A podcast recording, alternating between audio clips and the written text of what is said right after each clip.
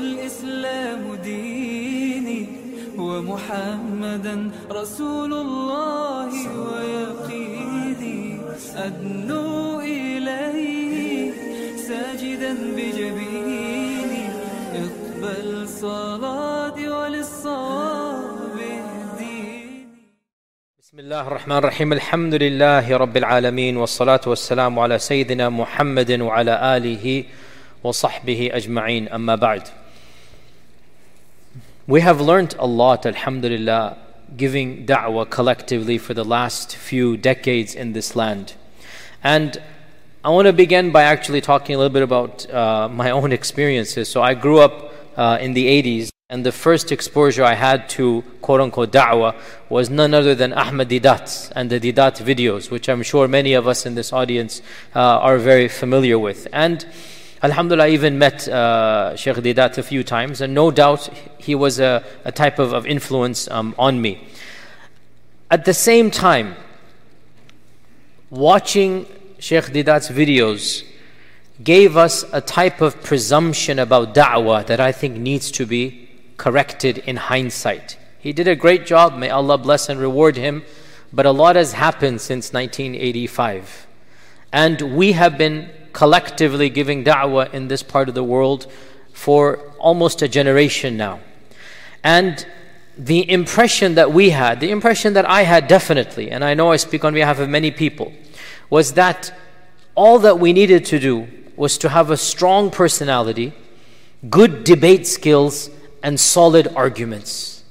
If you had solid arguments and you could take on these Jimmy Swaggarts and all of these other people out there, then the whole world will convert to Islam once they hear of your solid arguments. And if we could only go to a training school by Sheikh Deedat and come out mini replicas quoting, you know, scripture and whatnot, then All of mankind would convert.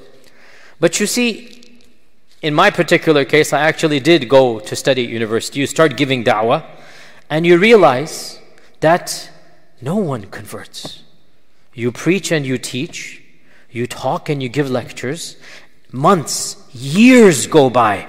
And the people that you're talking to, by and large, they don't convert because of your da'wah. They don't convert because of your solid arguments. In fact, the people who convert have nothing to do with you. They come because they're interested in something else and they track you down, not the other way around. And they knock doors on your masjid and they say such and such happened, I'm interested in Islam. Now that they're this close, then you come into the picture and you speak to them a week, a month, and then inshallah ta'ala you give them the shahada. But it wasn't your Deedat arguments that converted them. It wasn't your solid, you know, two second clips that you memorized because you attended the Saturday Ikna workshop with Sheikh Yasir Qadhi that had nothing to do with it. Rather, they're already intrigued, they're already curious for something else, and then they come to you with a different mindset. And I think that we need to, it's about time. And again, I mean, uh, this is. This is the first time I'm also teaching something to this frankness, but I think that it is time that we move beyond the platitudes, move beyond the cliched responses, and got to some real psychological issues of da'wah. Because the fact of the matter, dear Muslims who are attending a da'wah workshop, if solid arguments and good personality were enough to convince the world of the truth of Islam, the Quraysh would have been convinced of the Prophet as soon as the Prophet opened his mouth with the kalima. But was that the case? If all you need was to attend a training workshop and to be spoon fed the right answer and to have the solid argument, could anybody be better than our Prophet ﷺ? If all you needed was to have a good hujjah, Ibrahim alayhi salam had the best hujjah, وَحَاجَّهُ قَوْمُهُ And did his people convert after Ibrahim's hujjah? It did not happen. And therefore, we need to actually have a very, very frank reorientation about how we're giving da'wah and what is the best mechanism for giving da'wah. And remember that even our Prophet ﷺ, it took him 23 years of constant preaching, and even then, it wasn't his arguments that won the Quraysh over at the end of the day, it was the political conquest of Mecca. It was the political conquest of Mecca that eventually caused the leadership of the Quraysh and the people of Mecca en masse. وَرَأَيْتَ النَّاسَ يَدْخُلُونَ فِي دِينِ اللَّهِ أَفْوَاجًا And ironically, dear brothers and sisters, even at the conquest of Mecca, those leaders converted grudgingly. They did not do so willingly. Abu Sufyan to the very end, and those other leaders, it wasn't an immediate acceptance. And when they converted, they were in a gray area for a period of time, as the books of Sirah mention. And it took a while. Even Allah mentions those who converted that, at that time. وَلَمَّا يَدْخُلِ الْإِيمَانُ فِي قُلُوبِكُمْ Iman has not yet entered your hearts. So if converting people and giving da'wah was as easy as memorizing two second responses to the shubuhat, to the arguments that come, then the whole world would have been Muslim for 14 centuries. We need to get rid of this mindset because what happens is, my dear brothers and sisters, when we this simplistic mindset, what happens is when we start giving da'wah and nothing happens, at the very least, our gets deflated. Like, what's going on? Why aren't people coming to Islam? I'm saying what I was taught to say. These are the responses I was, I was, I was told. It will dampen our own enthusiasm, our spirit to give da'wah. So we need to be very, very frank here. Strong arguments by themselves will never win converts. Solid logic in and of itself will never gain hundreds or thousands of people converting to Islam. There's only a very, very small segment of mankind where intellectual arguments works with them. A very small slither of mankind. And those people are already searching for the truth. They're already looking for answers. And they're typically coming to you, not the other way around. They're already in a mindset where they're wanting to search for the truth. And Tell me honestly, what percentage of mankind are that courageous and brave that they're willing to break away from their tradition and they're trying to find the higher values of truth in other traditions? It's a very, very small group of open minded, intellectually courageous people who are willing to think through everything. We also need to be aware of some of the psychological problems of uh, giving da'wah to others. I'm going to mention two or three primary issues that we should all be aware of because we don't want to dampen our own spirit. We don't want to, astaghfirullah, even harm our own iman. And I have met people, a'udhu billah, that they have given da'wah for decades or years, and then they get so frustrated that they even just lose track of religiosity. They just stop doing anything because what they thought would be useful, they didn't see the impact of what they thought would be useful. They had a different mindset coming in. So I want us to be aware of some of the psychological issues when we give da'wah. And by the way, we are coming to the sirah, don't worry, it's going to be here. But I find it highly problematic. And if you want me to teach you, I'm not going to just jump to the specific. Because, in my humble opinion, that wouldn't be doing the topic justice. I would not be doing the topic or you justice by ignoring this uh, simplistic mindset. So I want us to be aware of certain psychological problems that we as da'is face when we're giving da'wah to our people. The biggest problem that is mentioned in the Quran and our psychologists fully understand the ter- technical term for it or the, or the mass term for it is groupthink groupthink. This is the biggest problem, and it is a technical psychological term, groupthink. You can call it social conditioning. Groupthink is when you are born and raised in a group, you will think like the group. It's very simple, right? When you're born and raised in a group, you will think like the group and you will assume that that's group's relative orientation, standards, mechanisms, mannerisms, culture, theology, everything that you associate with your own group, that is automatically the default. That is where you begin looking at the whole world through the lens of your own group that you have happened to be born and raised amongst. So, psychologically, this is well known, and that's why the Quran mentions every group said the same thing to their prophets. Who are you? Our fathers did this, our culture did this. Who do you think you guys are, right? And I've given many talks about modernism and progressive Islam and whatnot, and the same issue applies to us having been born and raised in this culture. We absorb the values of this culture. Our second generation, third generation, they absorb the values of the 80s, 90s, 2000s, and they think this is the default. Those of us that have lived through that, we understand and we see these changes going on. So the point is that we need to be cognizant of this issue called groupthink and understand it is very, very, very difficult to persuade someone to break away from the group. And in fact, the fact of the matter, at some level, we are all guilty of groupthink, even in the most innocent or the most innocuous manifestations. And I'm going to, give, you some examples to make us understand. If something as trivial as even accents we find strange, we make fun of, the fact of the matter, and I'm guilty of this as well, we make fun of people's accents who speak English different than us right? People in Canada, about, they say, right? The British and how much we can say about the British accents, whatnot. We all find it funny. And yet, at some level, isn't it childish for any one group to find another group's accents funny? We all are like, huh, you say this, you say that. Words of the same thing, right?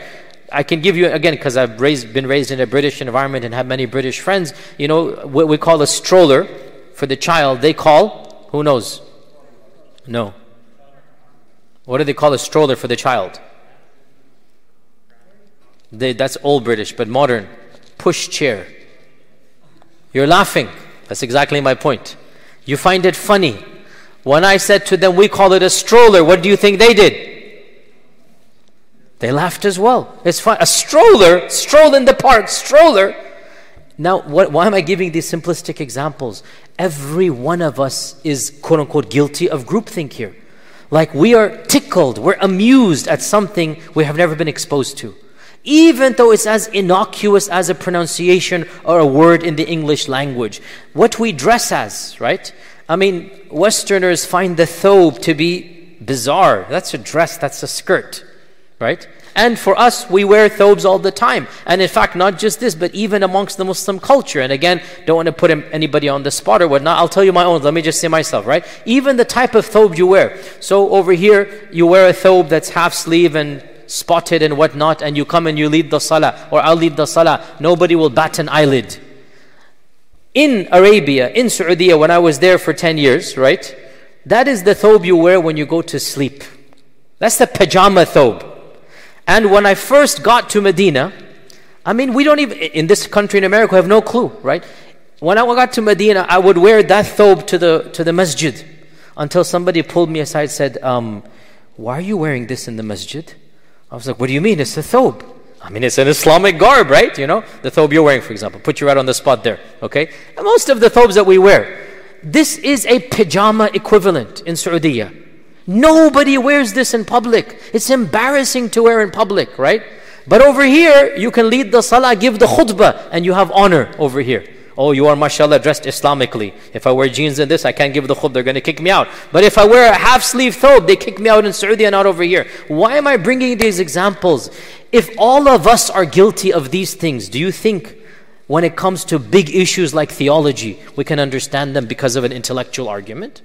I'm trying to express to you how difficult it is for a human being to break away from the construct they happen to be born and raised in to break away from the social norms, from the values that they happen to be raised in. And I can keep on giving example after example. The most, one of the simplest examples, public displays of affection, PDA, between couples and spouses, and these days between anything else. But anyway, so between couples and spouses, right? In our, mashallah, Muslim, Desi Arab culture, right?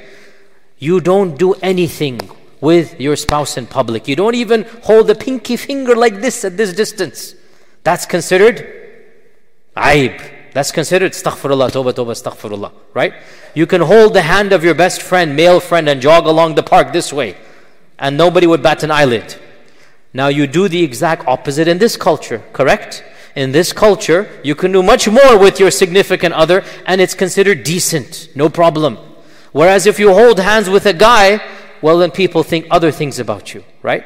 Again, what, all of this is to make us understand do you really think a two minute argument to defend our religion is going to make sense to somebody born outside of it, we need to get rid of this mindset from our own minds. We need to be more mature about da'wah and understand you can't just spoon feed somebody in two seconds. It's like trying to explain to somebody your, your these uh, you know relatively trivial differences. Try to explain to them in two minutes. It's not going to work. How do you think you're going to explain the seerah and the problematic issues of the seerah and morality and culture of the Prophet in a two minute clip? It's simply not going to happen. So the first thing to be aware of is groupthink.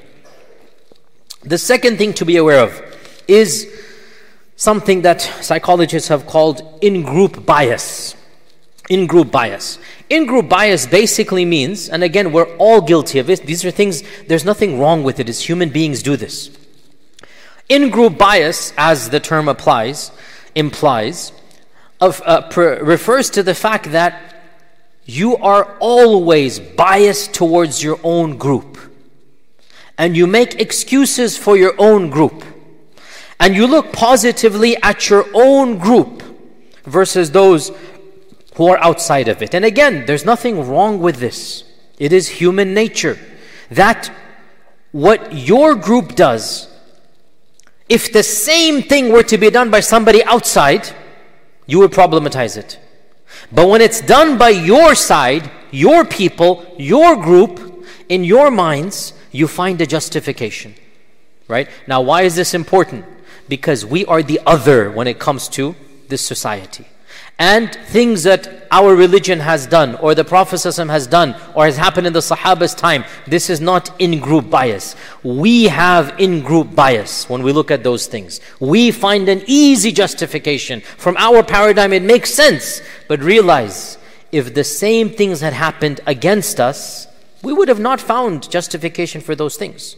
And there's nothing wrong with this, it's human nature. In group bias, you do it. And the point is that whoever you identify with, you will always look at in a more sympathetic light. And whoever you think of as the other, as outside of you, you don't identify it, you will dismiss, you will criticize, you will exaggerate. And I think the most obvious example for this in our times is the issue of terrorism and the tactics of terrorism and the counter tactics of terrorism. This whole debate for the last 15 years, we as the Muslim community have been put in such an awkward position because outsiders don't understand what is going on in our side of the world. We don't agree with the tactics of those terrorists, but we understand why what they're doing, they're doing it. But the people outside don't even understand that. And when they do even worse to Afghanistan, to Iraq, to Syria, they don't see that they're doing anything wrong. This is called in group bias. When they do Guantanamo, when they do invasion, when they do if this and that, for them, oh, but they did 9 11. Oh, but they, everything is justified. This is in group bias. You make a million excuses for your own, right? And everything that your group does, it just falls into place naturally. Oh, but that's, we couldn't help it. It's self defense. Those guided missiles, those drones, I mean, what do you expect us to do? Oh, but if they do a drone on us, or if they do more than this, oh, how that's terrorism. You know, that's you know the, the, the classic issue of defining terrorism. And I've, I have a whole class I teach, uh, used to teach at Rhodes about terrorism and, and whatnot, and we go into academic detail. Uh, and again, let's forget. Uh, Muslim terrorism because it gets very awkward speaking about that. Let's talk about something everybody, everybody else should be aware of the IRA in the 80s and 90s versus the United Kingdom. The IRA, the Irish Republican Army, right? The Irish Re- Republican Army was uh, a group that is deemed terrorist by the British government.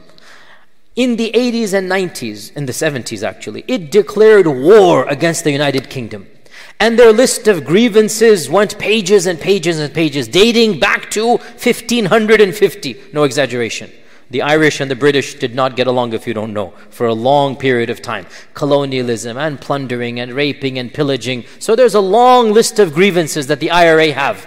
And in after World War II, the IRA say enough is enough. We're going to fight for our freedom.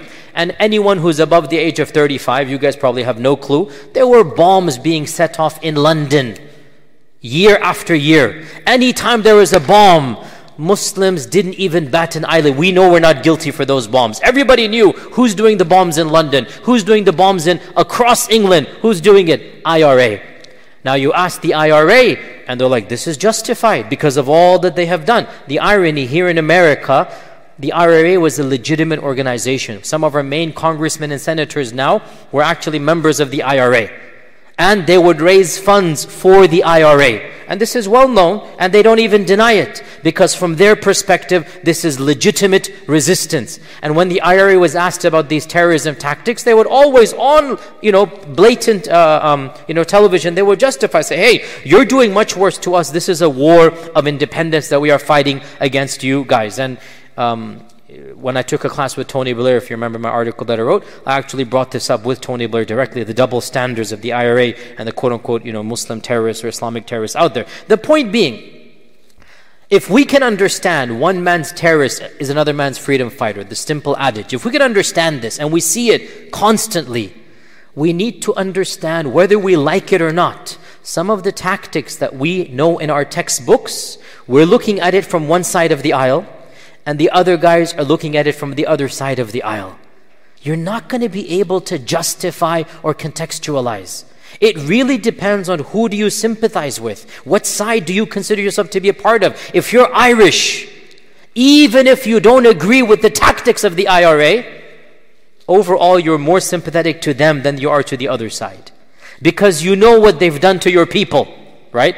And so even if you say, oh, they shouldn't have put a bomb in central London, but and then you go on with that but, right? Whereas the other side, they're not looking at those grievances. And they're like, oh, these people were killed. And you cannot bring the British and the Irish to fully agree on those tactics that happened in the 70s, 80s, and, and early 90s, right? It's not going to happen. If you can't get two people of the same skin color and the same Christian religion to understand, do you really think you're going to get a brown skinned Muslim from the Middle East or Pakistan and somebody from, to really understand the tactics of 1,400 years ago. We have to be pragmatic and realistic and stop telling ourselves fairy tales. You cannot be taught a two minute response that will solidly refute some of the issues of our seerah against those who criticize it. If you can't even have a Westerner understand the IRA, do you think they're going to understand something 1500 years ago in a different place and time, and in particular, different religion and different system altogether? And again, all of this needs to be done because such is life. This is politics, that's war. Just like the IRA has its views and whatnot, and the other side has its views, that's what happens when you're fighting a battle. And in the end of the day, like I said, it really does depend on which side you're looking at and where your sympathies and loyalties lie. Our own country, the United States of America, it justifies everything that it does in the name of tactics. It justifies everything as morally correct. And we all feel very ambivalent about that because we know it's not correct. What do you think most of our people here feel? So, my point is the reason I began all of this moving on to the issues of, of, of the Prophet and, and the seerah, is that I really want us to understand, to stop being told these fairy tales of, of, of whatnot, because it's not going to work. I need to be frank and bluntly honest with you. It is totally impossible to defend each and every accusation against the seerah in two minute sound bites. Anybody who tells you otherwise, with my utmost respect, is in a fairy tale land. I'm not trying to be too harsh, but this is the reality. It is impossible to be spoon fed and to be taught to memorize nice little packets of information that you think once you debate with a non Muslim, no matter who comes your way, now that you've taken Sheikh Yasir Qadhi's class, or if Ahmed Deedat were alive, or Zakir Naik tells you chapter number 22, then immediately you're going to go and khalas, give him the right and knock him out. Life doesn't work that way. And if anybody were to have done that, our Prophet would have been the most successful in that way. My dear Muslim brothers and sisters, there is a reason why the political strength of Islam followed the ideological and theological conversion. If you understand what I'm saying, if you don't, then think about it. There is a reason why the borders of the Muslim world today are essentially the borders of the Umayyad and Abbasid and Ottoman empires. Groupthink when groupthink is positive, it's great. You want to keep it that way. Excellent. When groupthink is for Allah and His Messenger, alhamdulillah, it's great. When groupthink is the opposite, it's a problem.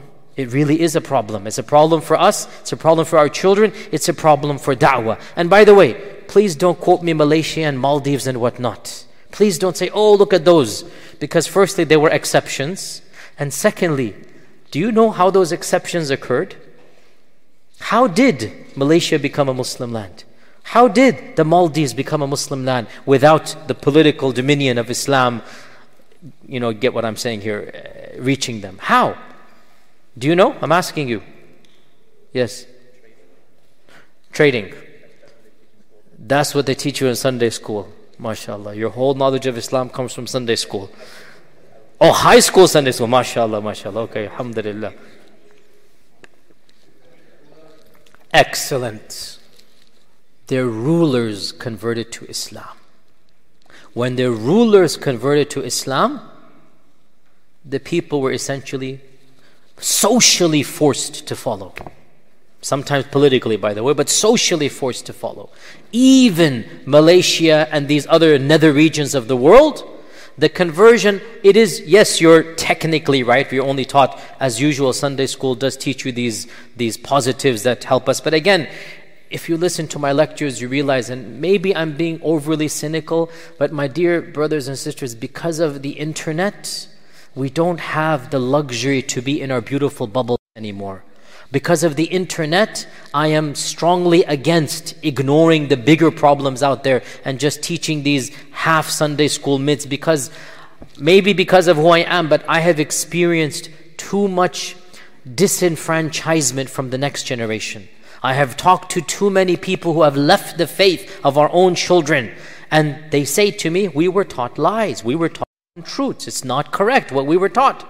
And I therefore, because of all of this, you will not hear me. Maybe I'm, I don't know, maybe you're used to other types of philosophies and all the best for them. But if you want me to teach you as, as you have asked me to teach you, you're going to hear me blunt and raw. This is who I am. It doesn't work, my dear brothers and sisters. Nobody can teach you these little snippets that you will then become super da'wah man. Doesn't work that way. The fact of the matter, da'wah is a very, very, very dry and tough field. And most of the people who convert, they already are interested in conversion. They just need the fine tuning. They come to you by and large. Or, and we're going to come to this as well, that, uh, well, before I get there, so let's talk about this. So we talked about uh, two issues. The third issue here, um, uh, the psychological issue, and that is what do you, and there is no term for it, I'm just going to explain the phenomenon here. What is our perception of the seerah versus their perception of the seerah? When I ask the average Muslim, when I talk to the average Muslim and I say to them, describe for me the Prophet ﷺ, or I ask the average Muslim, tell me your top five incidents from the seerah, what do you think they're thinking about? All of you, you yourselves think about them. Describe the Prophet. You're thinking of his mercy, of his smile, of how he was loved to the Sahaba, of, of, of. When you look, talk about the incidents of the Seerah, you're going to think about the Ta'if one and how he withstood it. You're going to think about Makkah and how he forgave. And Alhamdulillah for that. That's who we are. But we need to be intelligent enough to understand when we give da'wah to other people. Do you think that is the image they have of the Seerah? See, here's the point. We have a disconnect. Our narrative of the Prophet, ﷺ, our image of our Prophet, is totally disconnected from their image. Completely disconnected. They have been taught. Now, let's ignore the lies, okay? Let's imagine there's an educated man amongst them. Even though there are usually a lot of lies, you know what? Actually, these days it's half truths. It's not even lies. Maybe a hundred years ago would have been majority lies. I would say these days, public awareness has increased to the level that everything they know about our Prophet it's not an outright lie. It is they've chosen this, that, this, that. Oh, the massacre Banu Qurayza, they said, right? Or married to this many women. Or and they construct an image of a person we don't even recognize. But when you go and look at what made that image, point after point. A lot of times these points are valid, right?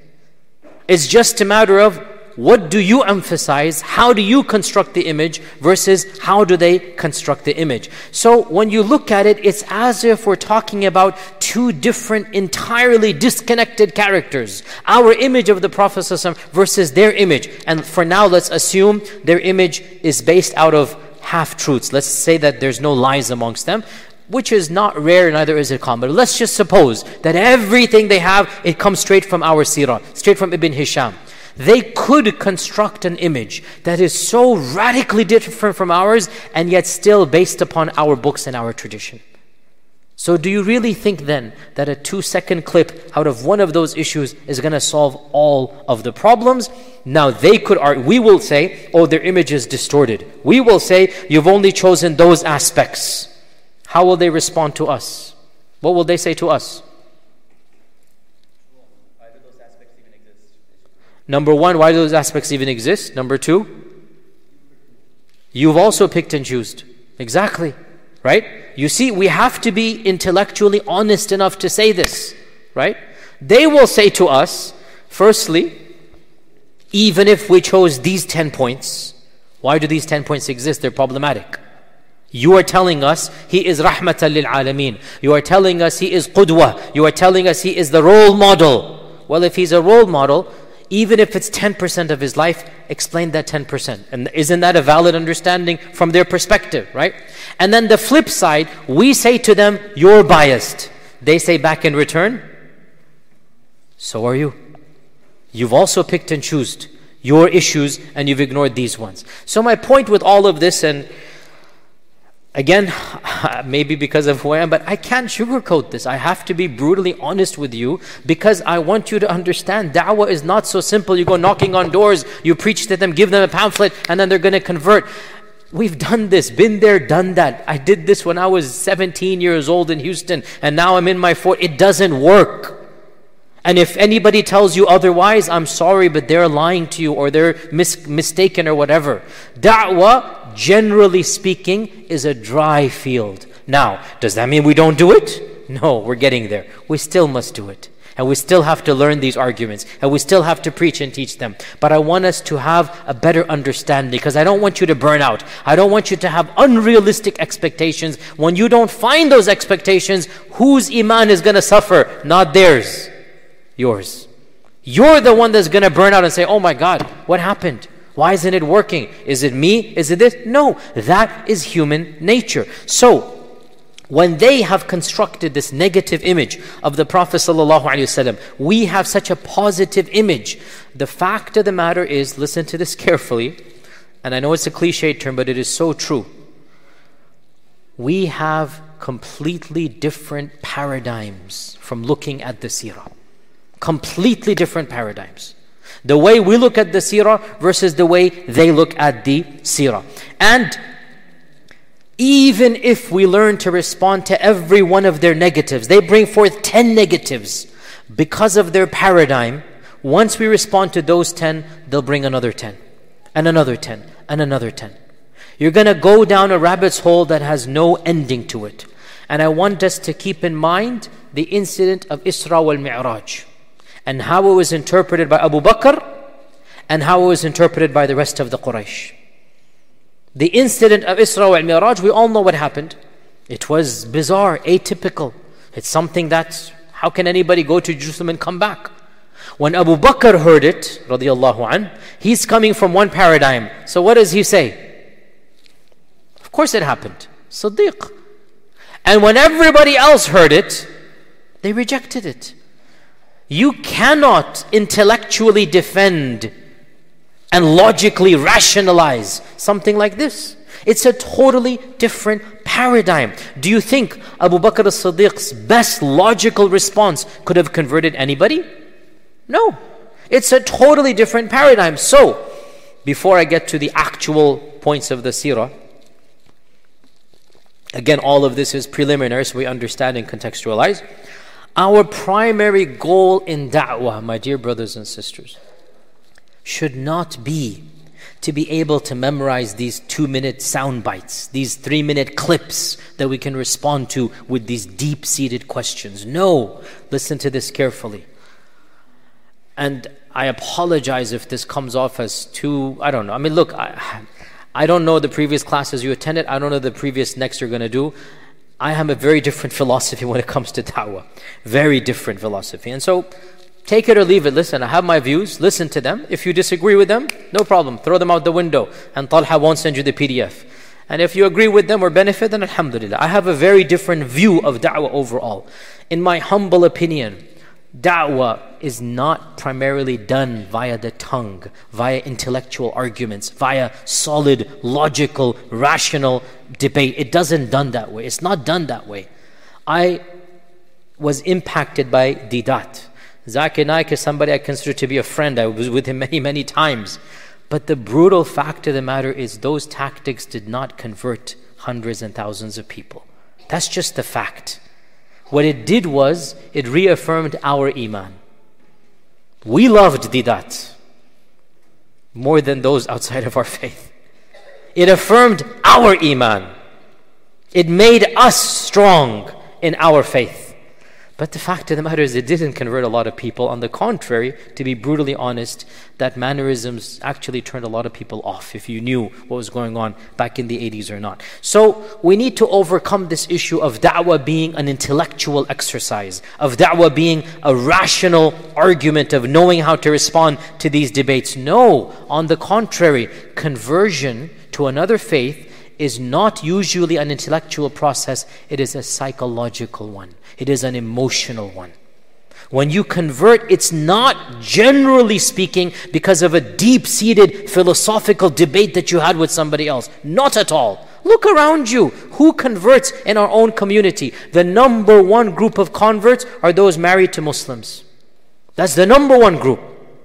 And in the beginning, Iman might be weak amongst them, but slowly but surely, when they're exposed to the community, then it will increase.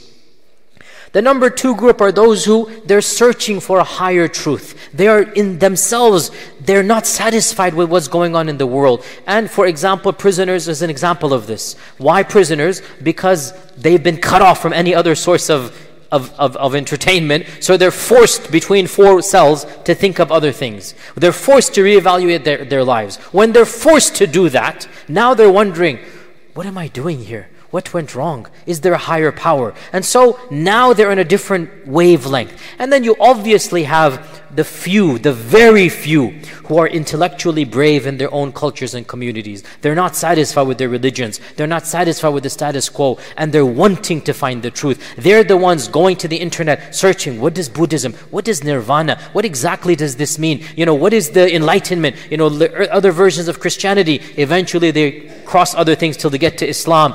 And then something clicks and the fitrah kicks in. Or it might be a psychological issue psychological. They meet a Muslim at work. Man, this guy's intriguing, man. He's got this peace coming from him. Where did that come from? This person seems so calm. His manners, this this akhlaq, the the the sakina, the haiba. Or one of my friends went to a, a tourism as a non-Muslim, went to Muslim lands, and he was just impressed at overall the generosity and the karam and the hospitality. And he's like, why are these people so different from us? Why do these people have, now this is back in the 70s, so much kindness. back then, things have changed, but so much kindness, you know. Why are they always inviting a stranger to their house? What, what is this about them? Why do they do that? Oh, this is Allah commanded us. Really? Your God commanded you to treat the stranger with kindness? What happened here? Was this a deep seated intellectual debate? Were they spoon fed the two second clip in Sheikh Yasir Qadhi's ICNA Da'wah seminar? Or was it a raw, spiritual, psychological exposure? See, this is what da'wah is. Much more than just that two minute clip. You being your authentic self. You look at the early converts.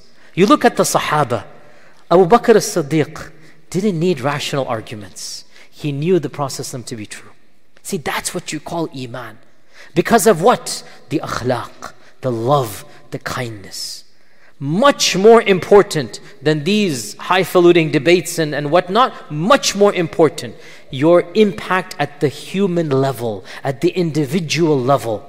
Your the the the raw iman that you're exuding. One of the most famous, you know, American converts in the 70s. What's his name, man? SubhanAllah. Jeffrey Lang. Even angels ask, the famous one, right? Read his biography. Read his biography, the one he converted, 1978, University of Kansas, right? Professor of mathematics, super smart, whatever. And intellectually, he's at a different level. Spiritually, he's zero. Spiritually, he's empty. And he's wondering, what do I do? What do I do? He goes to the various student organizations on campus. He doesn't like Catholics, right? Not that doesn't work. And his autobiography says, I walked into the MSA's office not knowing anything about Islam. He has no idea what Islam is, right?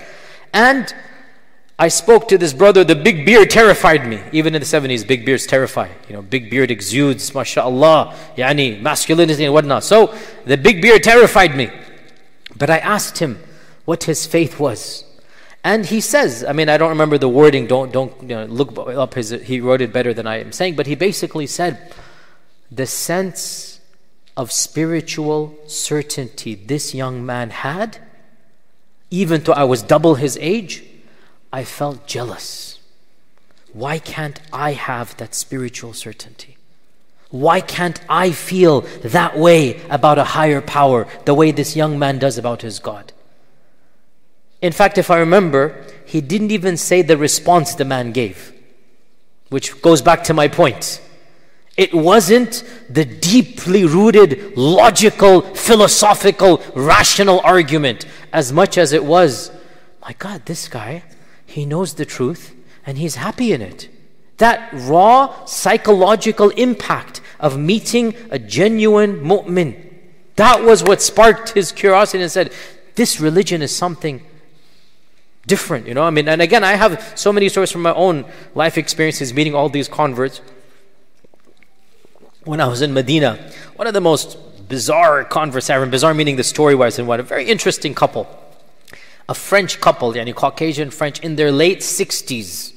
And they had converted in the 70s and they were living in Medina. Medina has some really interesting people in it, right? So this is a French couple and their English was broken and spoke with a strong accent, you know. So they're like, you know, whatnot. So I was asking him his conversion story. And again, it's the smallest things that spark it off. He told me he was born agnostic, atheist, couldn't care about religion, but he is working in whatever it was, I think, where Jeddah, whatever he was working back in the 70s. No, not Jeddah, sorry, it wasn't Saudi. Another Muslim land. I forgot where it was, right?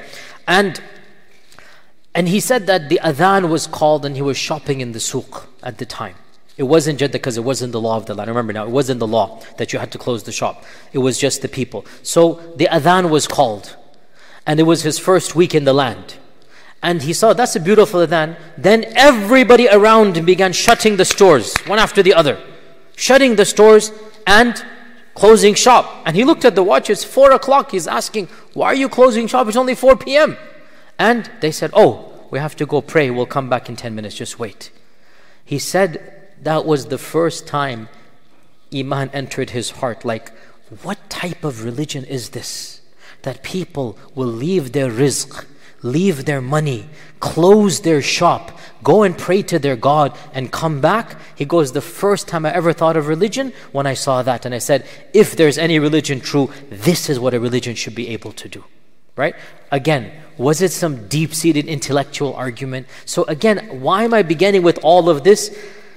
Because frankly, I don't believe that this is the proper way to be given 10 questions and 10 responses and memorize them and go forth and go door to door. No, it doesn't work that way. And if you feel this way, you will be sorely disappointed. Da'wah is primarily through akhlaq and amal and not through preaching, not through your tongue. Da'wah is by your one on one interactions with the people. And they'll see something in you that reminds them of a higher purpose, that demonstrates to them that they're empty inside. Something's not right. In their own fitrah is gonna click. Then they will come to you with a different paradigm. They're willing to become an Abu Bakr paradigm. That's the point. If they're not on Abu Bakr's paradigm, if they're on Abu Lahab's paradigm, you can answer every question they have. They're going to bring another 10 questions and you're going to be back to square one. It's not going to work that way. This is why, for me, that was a very, very different uh, thing. So, as I said, historically speaking, the vast majority of converts that converted across the globe, it was because of groupthink. Your people are converting, you're going to convert as well. Well, that's not going to happen by and large in this land unless Allah wills a miracle, but that is atypical. It has never happened in human history, as far as I know, where people just converted en masse by themselves. Always it was either the political dominion or their rulers, and essentially that's another type of political dominion, right? And by the way, this is why I myself I never sugarcoat the political expansion of Islam. It's ludicrous to do so. Listen to my seerah. Listen to my, when I talked about Abu Bakr and Umar radiallahu anhu and the wars of expansion. And I go into this detail. Was Islam expanded by the sword? And I'm very frank. This is not the time to go into there. But because of my experiences, I never sugarcoat. I never give you a, a romanticized view and then the truth is other than that. Because it doesn't work that way. We would not be here today as Muslims if Muhammad ibn Qasim and Amr ibn al-As didn't go and want to conquer Hind and Egypt for reasons that were no threat to Islam. We thank Allah that Ibn Qasim came to our lands. I thank Allah that Islam came through political means. And that's what we, you know, we have to be blunt about. Now, it's not going to happen in this land anytime soon, which means the fact of the matter is conversion will be very, very slow, trickle down, which is what it is happening and it's going to be at the individual level, which is what it is happening, and it's going to be because of raw actions by and large. That's why we need to understand what we need to do when we interact with the broader public. We need to bring about that paradigm shift, one on one, not en masse. We need to spark something in the other person around us. They need to witness something in our own lives, whether it is how we treat our family, whether it is our sakina, whether anything. I mean, there's a million things that can happen, but by and large, this is what going to uh, bank on. Now, does that mean that there is no point in bringing up these questions of the seerah and then answering them? Obviously not. Obviously not. We will do that. Don't worry, inshallah ta'ala. We're going to do that. But the point is that we need to be pragmatic. The primary reason for bringing up these problematic issues from the seerah and then teaching you their responses, the primary reason, actually, believe it or not, is not for da'wah to non Muslims but to reaffirm the faith of our own Muslim men and women.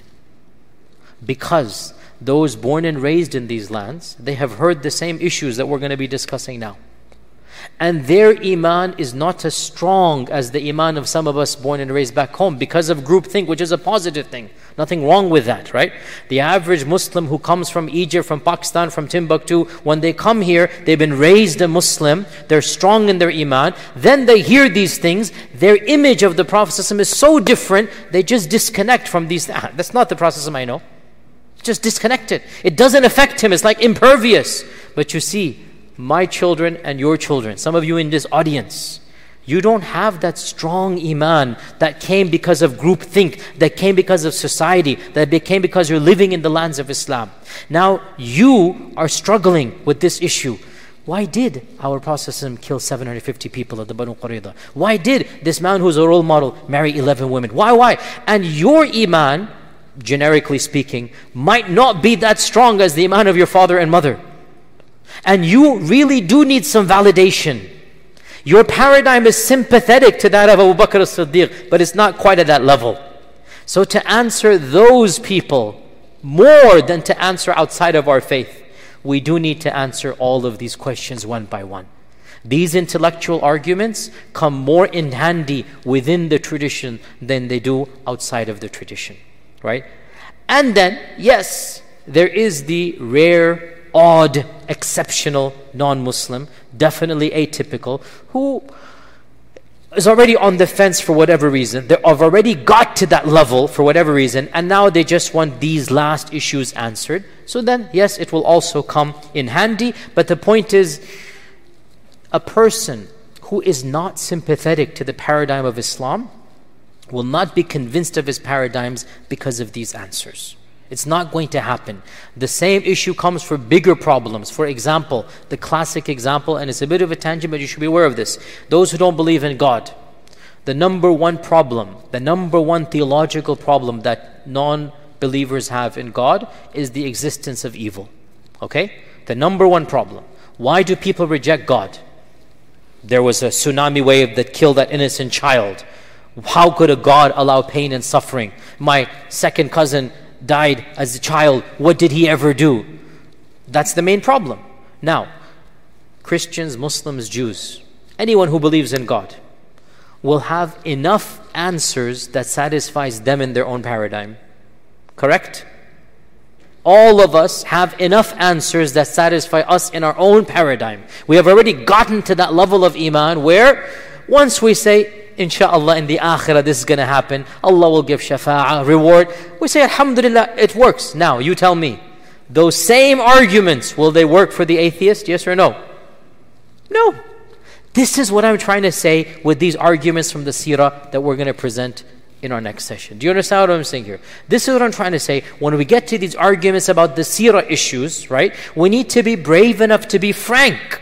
We need to be brave enough to be very clear about this. That, look, the fact of the matter is, these arguments will only help when you've already set up the paradigm. You're already sympathetic somewhat. When will you get sympathetic somewhat? Not because of these arguments. These arguments are not going to be the ones that will cause you to come forward. It's going to be something else. What will that something else be? As we said, there are many issues that come, but generally speaking, it is a psychological and spiritual issue, not an intellectual one that causes that conversion to happen. And subhanAllah, here at our masjid in Epic, subhanAllah, I mean, those of you that are coming here, you know regularly, in the last few months, we've had three conversions. You know this.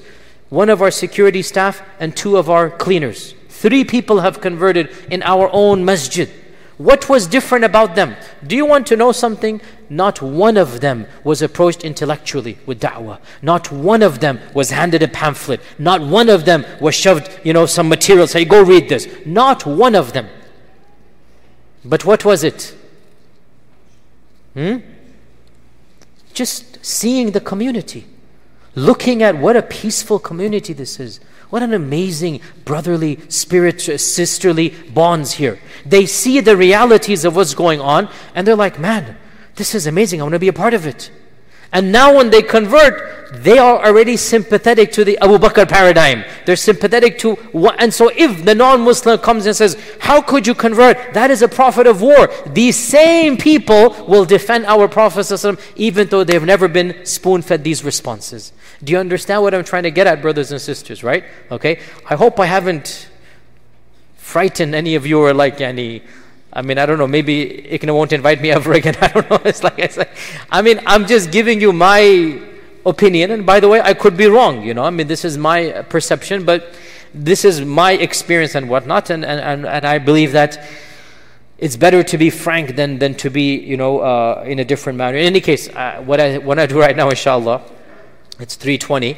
Few minutes for Q&A, five minutes, and then we'll give you the first break. Then come back and then, yes, we will do the questions that uh, we had from the seerah. But after this long introduction, so that inshallah we are, at least to understand my wavelength, that's all. Le- I don't know, I'm not going to say we're on the same wavelength. Maybe Talha is going to write me off and put a PDF online against me tomorrow. But until then, inshallah, we can do. Any quick questions about what I've just said? Yes, brother in the back, go ahead. I cannot hear you, brother. You're going to have to raise your hand.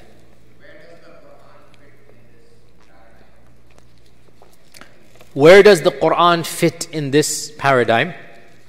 So the Quran is of course the ultimate mu'jiza, the ultimate miracle. And the Quran, subhanAllah, the same thing would apply here to be honest.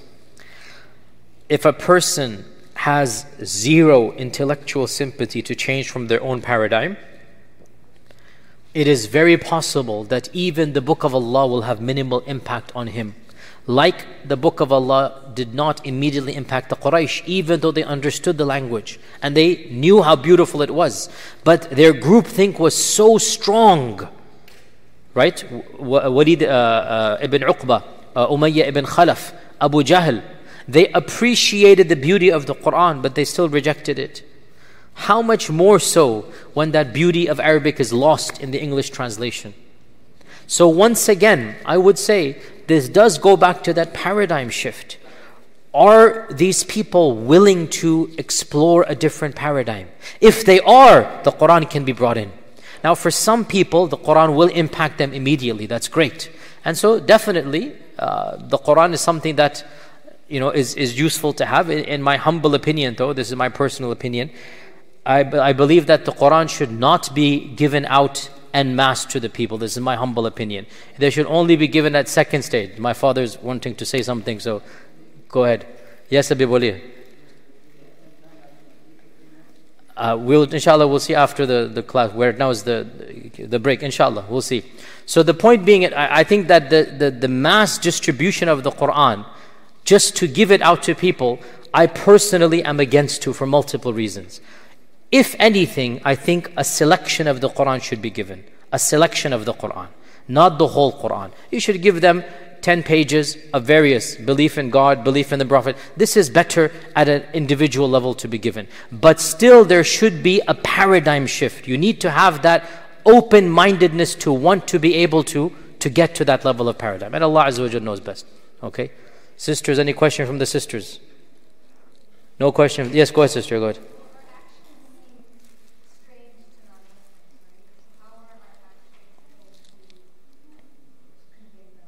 So our sister says that our actions will inevitably seem strange to Muslims. Of course, our hijab, our rituals. Allah says in the Quran, when they see you pray, they think it's a joke, right? They think it's a joke when you pray. It's natural. Like I explained, we find people's accents funny.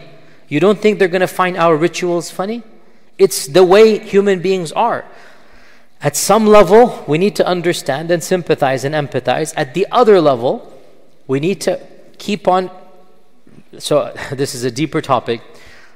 Maybe one day we should talk about this. Actually, if you ever want to invite me again, please invite me about the fitrah. This is my suggestion to the ICNA organizers. The fitrah is what we need to talk about when it comes to da'wah. What we need to do is to tap into their fitrah. That's what we need to do. What we need to do, the hidden tool that we have, not the tool, the hidden weapon that we have is the weapon of the fitrah. That fitrah is what we need to understand. The psychology of the fitrah is what we need to be taught in da'wah. Because the fitrah is a gift Allah has given us to preach our religion. The other person, the other side, their fitrah will be empty their fitrah will be searching for something. Our goal is to tap into their fitrah. That's the goal of da'wah. And all of these stories of spiritual emptiness and conversion and whatnot, essentially what happens is the fitrah of the other person recognizes the beauty of Islam. So they might find something funny, like our hijab or whatnot, but given enough time, the fitrah can be covered. That's why a kafir is called kafir, because kufr means to cover up. You all should know this. Kufr means to cover up. What is covered up? The fitrah. Our da'wah is meant to scratch that covering. Our da'wah is meant to uncover the fitrah. If we have the pure fitrah uncovered and they see the purity of Islam, khalas, we've done our job. In fact, that is the paradigm shift. I wish I had said this before, but uh, it was a different topic. I mean, but Jazakallah for asking the question. I reiterate we talked about the paradigm shift. How do we get the paradigm shift? The paradigm shift is to tap into their fitrah. The fitrah is our secret weapon that Allah has given us. Everybody has a fitrah. Everybody. Islam and the fitrah are like the opposites of a magnet. They attract one another. Islam and the fitrah, they are like the opposites of the magnet. The problem comes, their fitrah is covered up and our Islam is covered up because of how far we are from Islam. Their fitrah is covered up because of culture, because of their religion, because our Prophet ﷺ said, every child is born upon the fitrah, then what happens? The father and mother, the parents, the culture, yuhawwidanihi, they make him a Jewish person, Nasrani person, Majusi person. So their fitrah is covered up. A lot of times our iman is covered up. How will there be that attraction? So we need to be pure Muslims. That's why I said this is, I would say 1% of da'wah. But anyway, let's say 10% of da'wah. Okay, all of this intellectual stuff, 1 to 10% of da'wah. 90 to 99% of da'wah is us essentially exuding raw iman, being ourselves, our akhlaq, what Islam teaches us to be. And something is going to spark in them. And that's why Every single conversion story amongst non Muslims is different. Because the conversion story isn't why they converted. The conversion story is when their fitrah discovered Islam. Whether it was the clinging of the shops closing because of the adhan, or it was watching somebody's sincerity of iman. Whatever it was, these conversion stories aren't why they converted.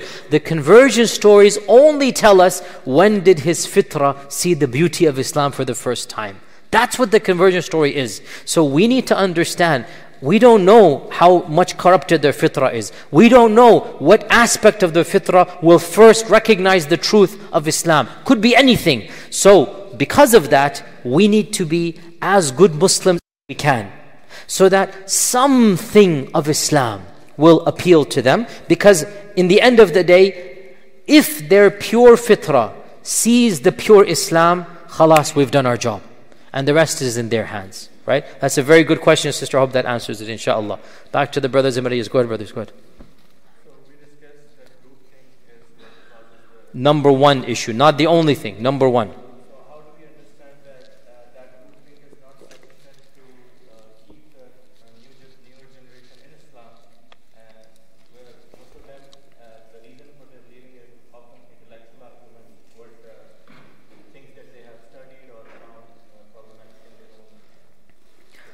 How, how do we understand that groupthink is not enough for our own children, you mean? Well, how do we understand this? Because their groupthink is not. So the question is, how come our own children are leaving the faith and not groupthink within our own faith? Because their group is not just the masjid going Muslims anymore, is it? Right? Their group is the internet, their group is their agnostic friends. Their group is, is HBO and Bill Maher. Their group is, you know, Sam Harrison. Their group is these other people out there. That's their group. Twitter and Facebook is more of their group than the Sunday school. So I would say it's because of groupthink that they are doubting Islam. But their group is not our faith anymore. Their group is those other people out there. And when everybody is saying, these are myths, these are lies, these are fairy tales, then he's going to be affected by that and he'll absorb that group groupthink over our group groupthink. And that's why, like I said, and again, all of you know this, brothers and sisters, there's a marked difference between a Muslim who comes from a land of Islam and hears these things for the first time versus a Muslim who is born and raised here. Generally speaking, a Muslim who's only been around Muslims, generally speaking, doesn't really listen to these other interpretations of Islam. He just dismisses it because that's not the Islam he recognizes. His whole experience of Muslims has been very different, right? And so when somebody says to him, the Banu Qurayza, he might even say, No, no, this never happened, you're a liar. He's never read the seerah, right? Never happened. That's not true. Or he has something else in mind. Whereas our young minds, now by the way, this doesn't mean that I'm saying we should all go live in Muslim lands because because of the internet, it's all one village now. Even back home, that is innocence is going, by the way. Anybody who doubts this, I think you need to get a reality check. Even home, agnosticism and atheism is on the rise, and it's all one big village now. But still, there is no denying being raised in a Muslim culture, and that's why, if you listen to my talks, one of the things I always advocate to families be careful who are your family friends, be careful who you socialize with. Be careful who you invite over for dinner and who you goes, whose house you go to for dinner. That is our group think. Your children being raised around practicing Muslims is subconsciously going to impact them positively, inshallah ta'ala. This is our group thing. Whether it's not intellect, it's just a matter of they're absorbing the lived reality of Islam more than just the intellectual arguments. Bismillah, alhamdulillah, wa salatu wa salam ala rasulillah ala alihi wa sahbihi wa man ba'd. So now we get to part two where we mention specific points. And as we said, for the small group of people that actually will be open minded enough to understand these issues. And they want a rationalization and they're already sympathetic to that rationalization. This is the group that it is most effective in. Now, am I saying it's never going to be effective outside? Obviously not. There's always exceptions. All I'm saying though, the paradigm shift between these two groups of people the Muslim who wants to learn, or the non Muslim who's open minded, versus the one who's absorbed in his or her culture. What my point is, these types of responses typically only work in paradigm A, not paradigm B. It's not your fault It's not because these arguments are weak, it's because human nature is such that, because of what we just said, all of these three psychological points, and they're more than that, that people's minds, their mind frames, their paradigms are set up differently. And so, no matter what you say, it doesn't matter. If you're Irish, you will sympathize with the IRA. Doesn't matter. If you're British, you're not going to, unless and until you really have a radical paradigm shift. So, with this caveat in mind, I also want to stress, and I know all of you know this, I know all of you know this, but I want to make sure it's made it clear.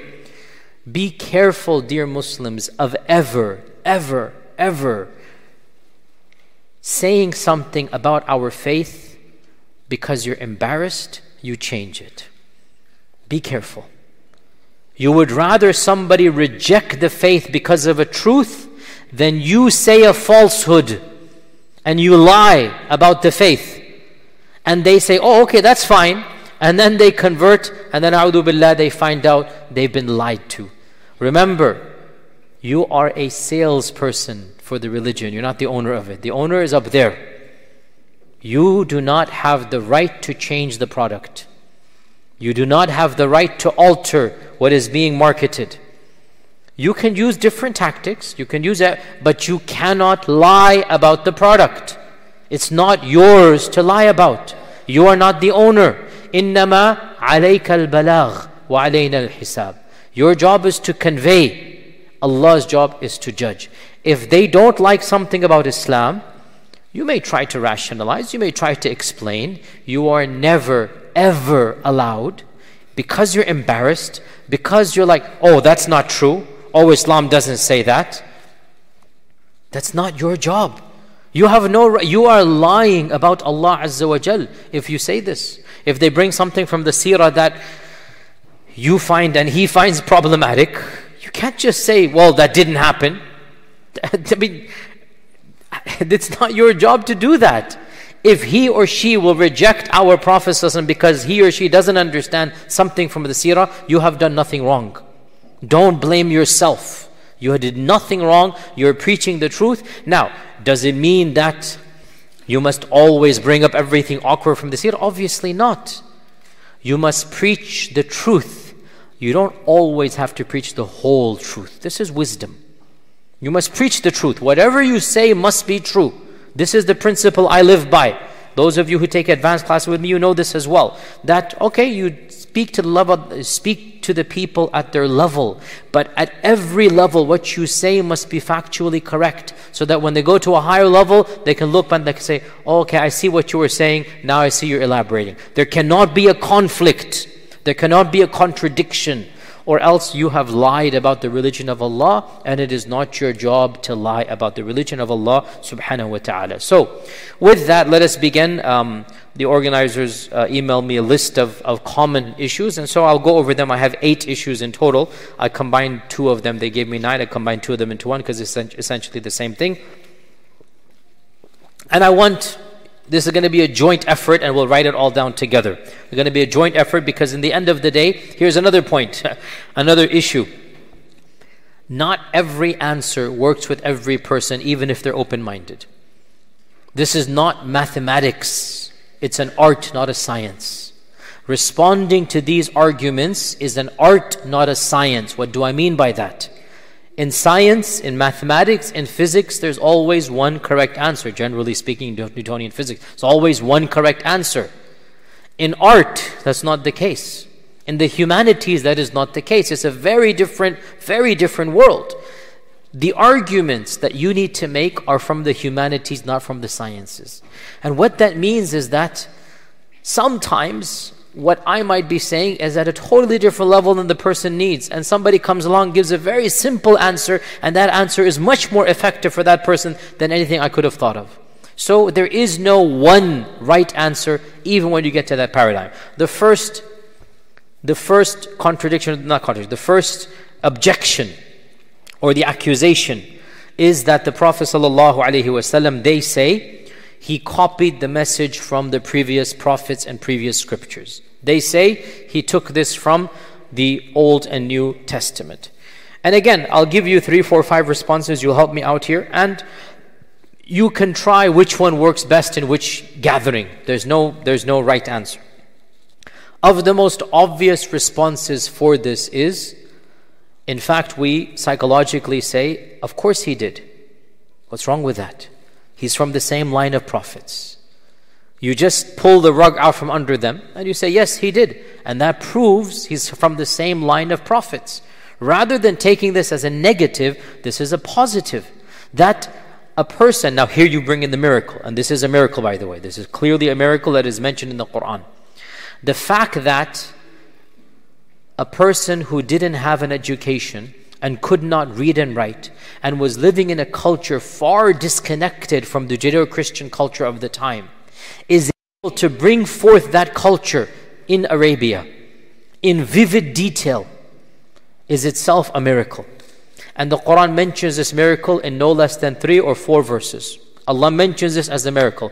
Can anybody quote me any verse about this? Any verse in the Quran? Yes, brother in the back.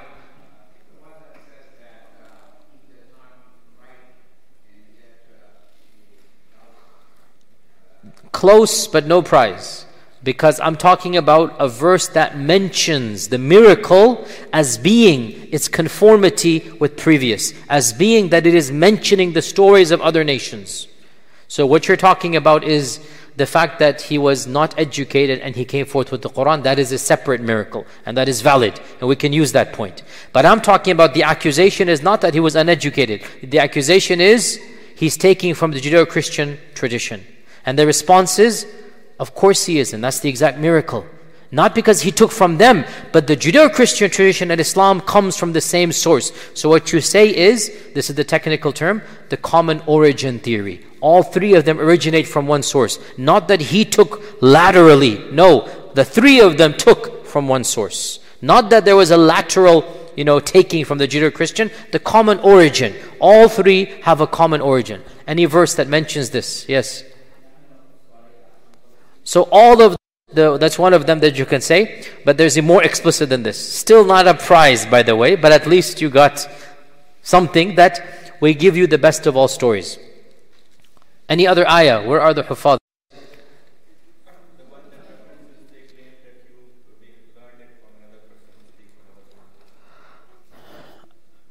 إن قالوا إنما علمه بشر لسان الذي يلحد إليه أعجمي وهذا لسان عربي مبين This is about the language, not about the stories.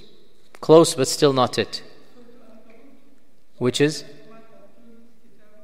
That's what he said, the brother in the back. وَمَا كُنْتَ تَتْلُو مِنْ قَبْلٍ كِتَابٍ وَلَا تَخُطُّ بِيَمِينِكَ إِذَا لَارْتَابَ الْمُبْطِلُونَ This is about education. He mentioned Surah Yusuf. That is good. You can use that. It doesn't mention stories, but it mentions the Quran is musaddiqa lima bayna Of the verses, you guys aren't mentioning sisters any attempt? Of the verses is the famous verse وما كنت بجانب الغربي إذ قضينا إلى موسى الأمر وما كنت من الشاهدين You were not there when Allah spoke to Musa. You were not a witness when what happened at Tur, right? Rather, this is what Allah subhanahu wa ta'ala has revealed to you. Of them is Zakaria. وَمَا كُنْتَ لَدَيْهِمْ إِذْ يُلْقُونَ أَقْلَامُهُمْ أَيُّهُمْ يَكْفُلُ مَرْيَمْ Allah is giving you the story from the private chamber in Masjid al-Aqsa that nobody witnessed. And Allah is saying, You were not there when they argued over Maryam. You were not there when they threw lots to see who would take care of Maryam. How did you know this, Ya Rasulullah? Right? How did you know this? And there's a third verse as well. Uh, there's a third verse as well. My mind is very tired. It's been a long day for me. I have two lectures. I have another one in the evening as well. Uh, I have to do online. There's a third verse as well. ما كنت تعلمها أنت ولا قومك من قبل هذا أو حفاظ you're a حافظ what's before it ما كنت تعلمها أنت ولا قومك من قبل هذا louder تلك من أنباء الغيب نوحيها إليك this is from the knowledge of the unseen that we said, say to you. ما كنت تعلمها أنت ولا قومك من قبل هذا. Neither you nor your people knew these stories before, because the context is the stories. Allah is talking about the stories of the previous prophets. Then Allah says, These are the stories we inspire to you. Neither you nor your people knew of them before we gave them. Now, the example that I've given in other lectures is as follows Imagine before the internet era, before the telephone era, imagine a hundred years ago, we discovered a tribe in South America, cut off from all of civilization, living isolated.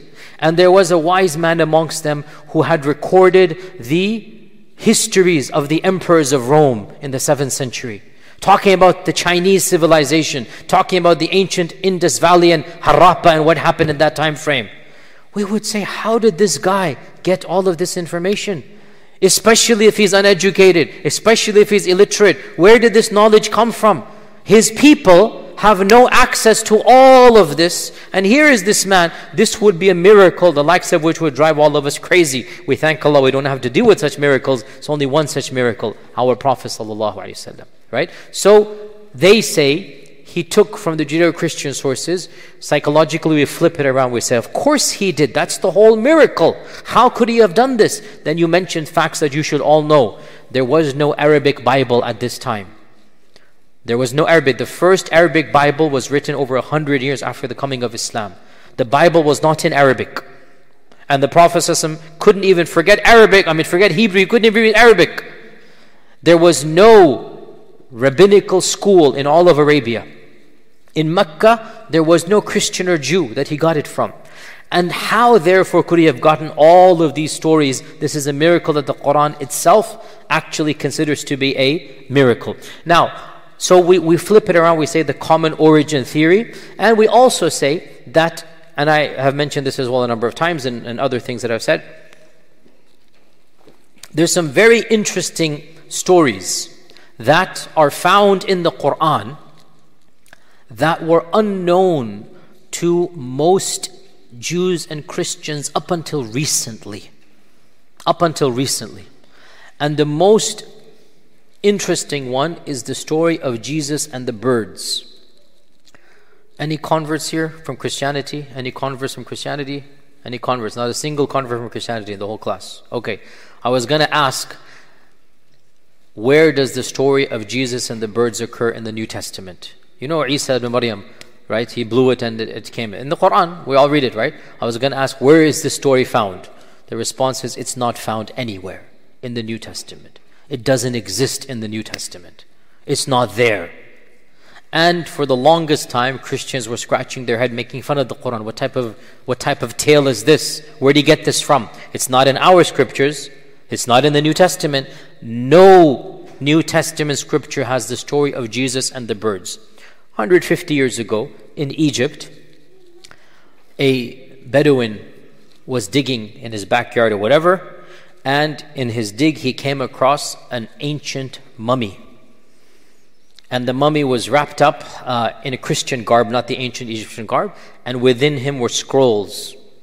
And this guy uh, sold these scrolls on the black market to get some money, and they were discovered to be the lost infancy gospels of St. Thomas, a pseudo cryptic, one of the gospels that didn't make its way to the canonized New Testament, right?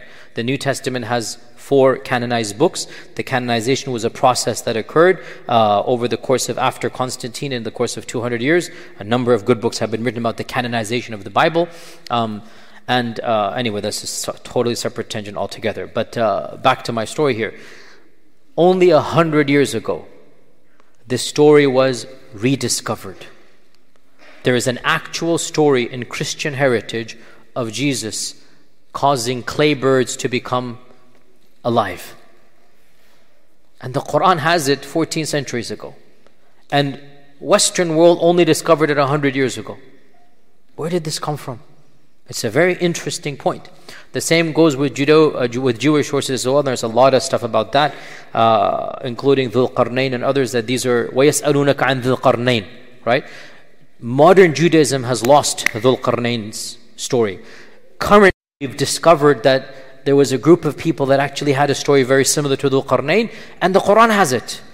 So again, there are a number, this is advanced studies and whatnot, and by the way, free plug here, sorry, but the, at the Islamic Seminary, we're teaching a class on the Quran, advanced Quranic studies, and we're doing some of this stuff in that class. So inshallah, maybe some of you should register for that free plug. Sorry, ICNA, but I just wanted to plug that over there. Okay, now, first point was what? The issue of foreign sources and whatnot, we say, yes, that's exactly the point. This is the miracle. And there are stories in the Quran that are not found in previous, and this in fact proves the validity of Islam. The second thing, the second question that was emailed to me, and by the way, there will be time at the end if there are other questions you can ask them. The second question How do you explain, and is it true that the Prophet ﷺ allowed the companions to raid and loot the caravans? Was raiding something that was allowed? Did they raid and loot the caravans of Quraysh? This is a common accusation that is made by modern critics of Islam. What is the response? He raided only the Quraysh.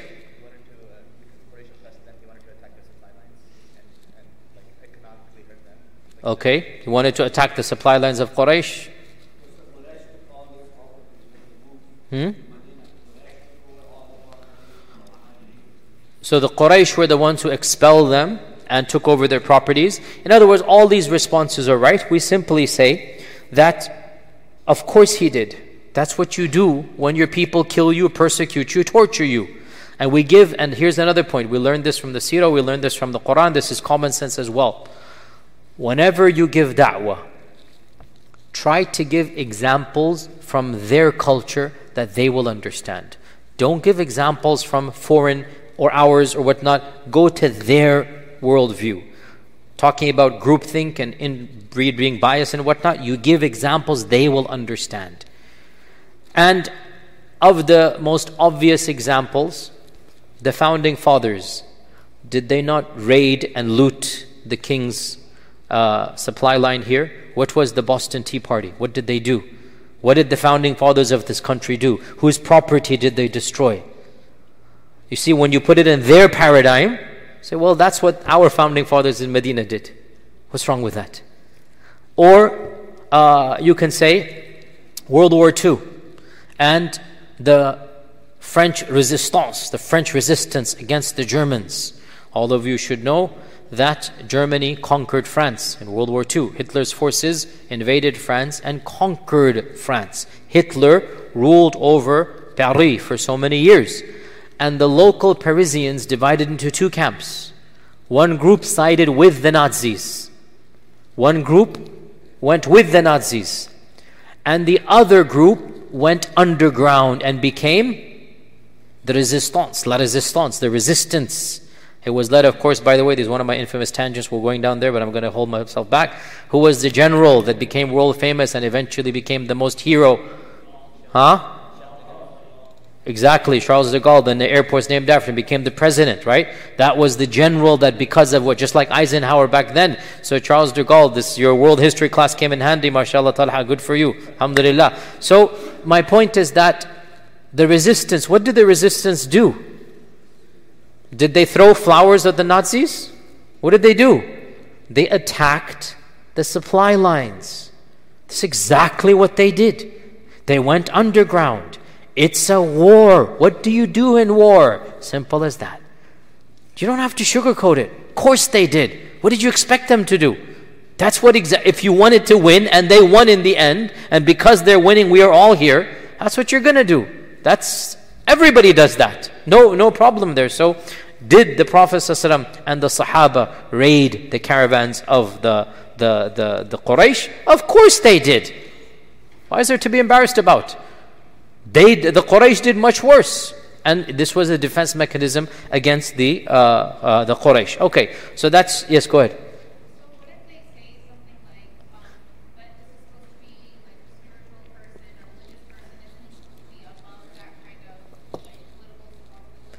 So, this notion, this is a very good question. Our sister is saying, isn't Islam meant to be a spiritual religion above these political issues? And the response is this is a very deep question, much deeper than our time allows. The person who asks you this has betrayed a psyche of modern Western culture that goes back to this notion of render unto Caesars what is Caesar's, render unto God's what is God's. This is not coming from Judaism, it's not coming from Islam is coming from Western culture whose paradigm was Jesus And Jesus, by and large, did not challenge the Roman Empire. Right? So, that faction of Christianity views its spiritual leaders as being apolitical. And this is a deeper question altogether. And therefore, when politics and religion were intertwined, for that culture, those were the dark ages. They looked down to it. And they were the dark ages. You know what happened. Martin Luther comes along and throws the tyranny away, right? So their experience is radically different than our experiences. So when they say unto you, shouldn't religion be spiritual and not political? They are betraying their understanding of religion. And to correct it is a far deeper issue because it goes back to groupthink. It goes, it goes back to what you're comfortable with, right? But one of the ways we correct it, and I'm very blunt when I speak to them, I say, well, most of Christianity has preached that as an ideal, but they have not only never lived up to it, but in human history, they have been the most colonizing and the most war filled empire that history has ever seen. It was Christianity that went and colonized the entire world, even though they think they're supposed to be. So, what good did that do them? On the contrary, did no good at all. So, you, you are, it's a very valid question, and the response, once again, it goes back to my paradigms. If in their minds the ideal prophet is Jesus Christ, who's going to be dragged and, and crucified rather than put up a fight, you're going to have difficulty defending Moses, Solomon, David, our Prophet. If it's an actual Christian, and here's another problem guys, people, Muslims, Christianity is almost gone from this country. To bring forth Deedat arguments and, and Christian arguments, we are showing we are antiquated. You can't bring David did this and Solomon did this. They don't respect David and Solomon either. They're gone. They don't expect, respect the biblical prophets. These are agnostics. They're atheists. They're saying your prophet is meant to be an ideal role model. You say Solomon killed a million people. He's going to say, so what? I don't agree with him either. No point quoting Solomon and David. Doesn't matter. They have a different paradigm. Even in their secular liberalism, even in their atheism, their Christianity is betrayed when they say a religious person should be spiritual, not political. Who told you that? Where'd you get it from? If our Prophet were not political, we would not be Muslim right now. Brutally honest. We would not be Muslim right now. If it was just to spirit, that's why we're Muslim. Islam, and that's why, again, people are going to say it's a double standard. Of course it is. I mean, yeah, it is.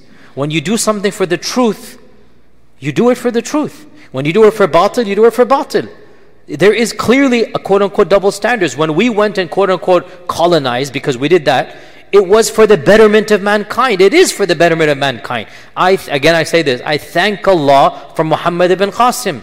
What did Muhammad ibn Qasim do? He colonized us, right? Arabs should thank Allah for Amr ibn al-As. They, we thank Allah for the people who went out and did it.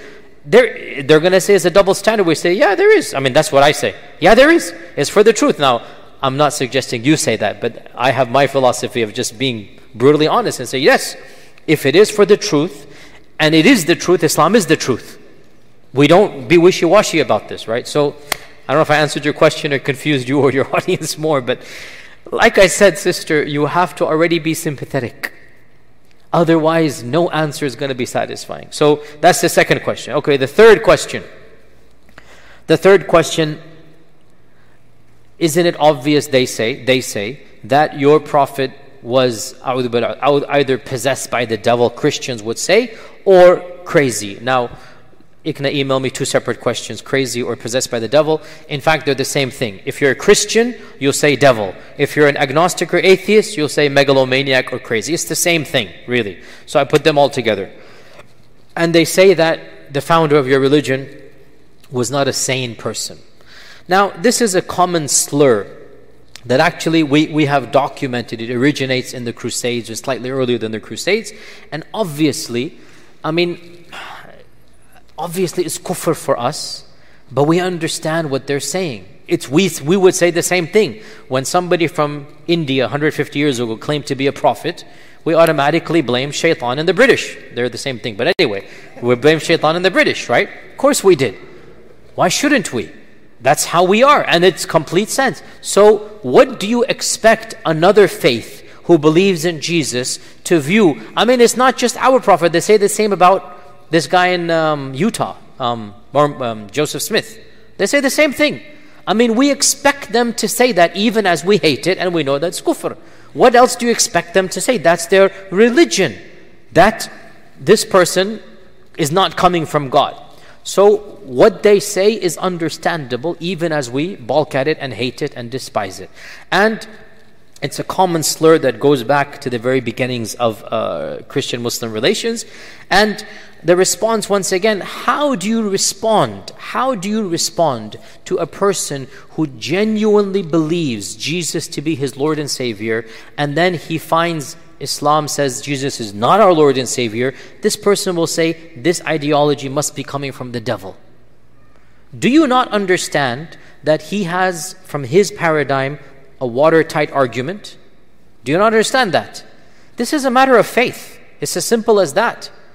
The fact of the matter is, from his perspective, how else is he going to justify this? It's clearly not coming from God. So we have to take a step back. And by the way, and again, you can say all you want. To, oh, Islam preaches morality. Islam preaches to treat your parents nicely. Islam preaches. And the hardcore Christian will say, but Islam does not preach what? That Jesus is the Son of God. And that to them is our equivalent of shirk. Correct? If you come across a Mormon who is not drinking alcohol, and he says to you, Oh, my Prophet also said don't drink alcohol. Are you going to say, Oh, mashallah, mashallah, great, let's shake hands? Or are you going to say, Doesn't matter, your Prophet was inspired by the devil? You see? What are you going to say? So, my point is, what else do you expect them to say? That's Christian theology. You're not going to win them over by anything other than appealing to the fitrah and tawheed. Again, the spiritual paradigm shift. In other words, sorry to be so blunt, there is no answer to this actual point other than theology. La ilaha illallah versus the Trinity. That's the answer here. As long as they believe in the Trinity, there is nothing you can say to them. And I've spoken and debated with plenty of Christians. What else do you expect them to say? Now, speaking with an agnostic who says, A'udhu Billah, he was crazy, is actually easier. And by the way, most agnostics don't say that. Most modern atheists and all don't say that.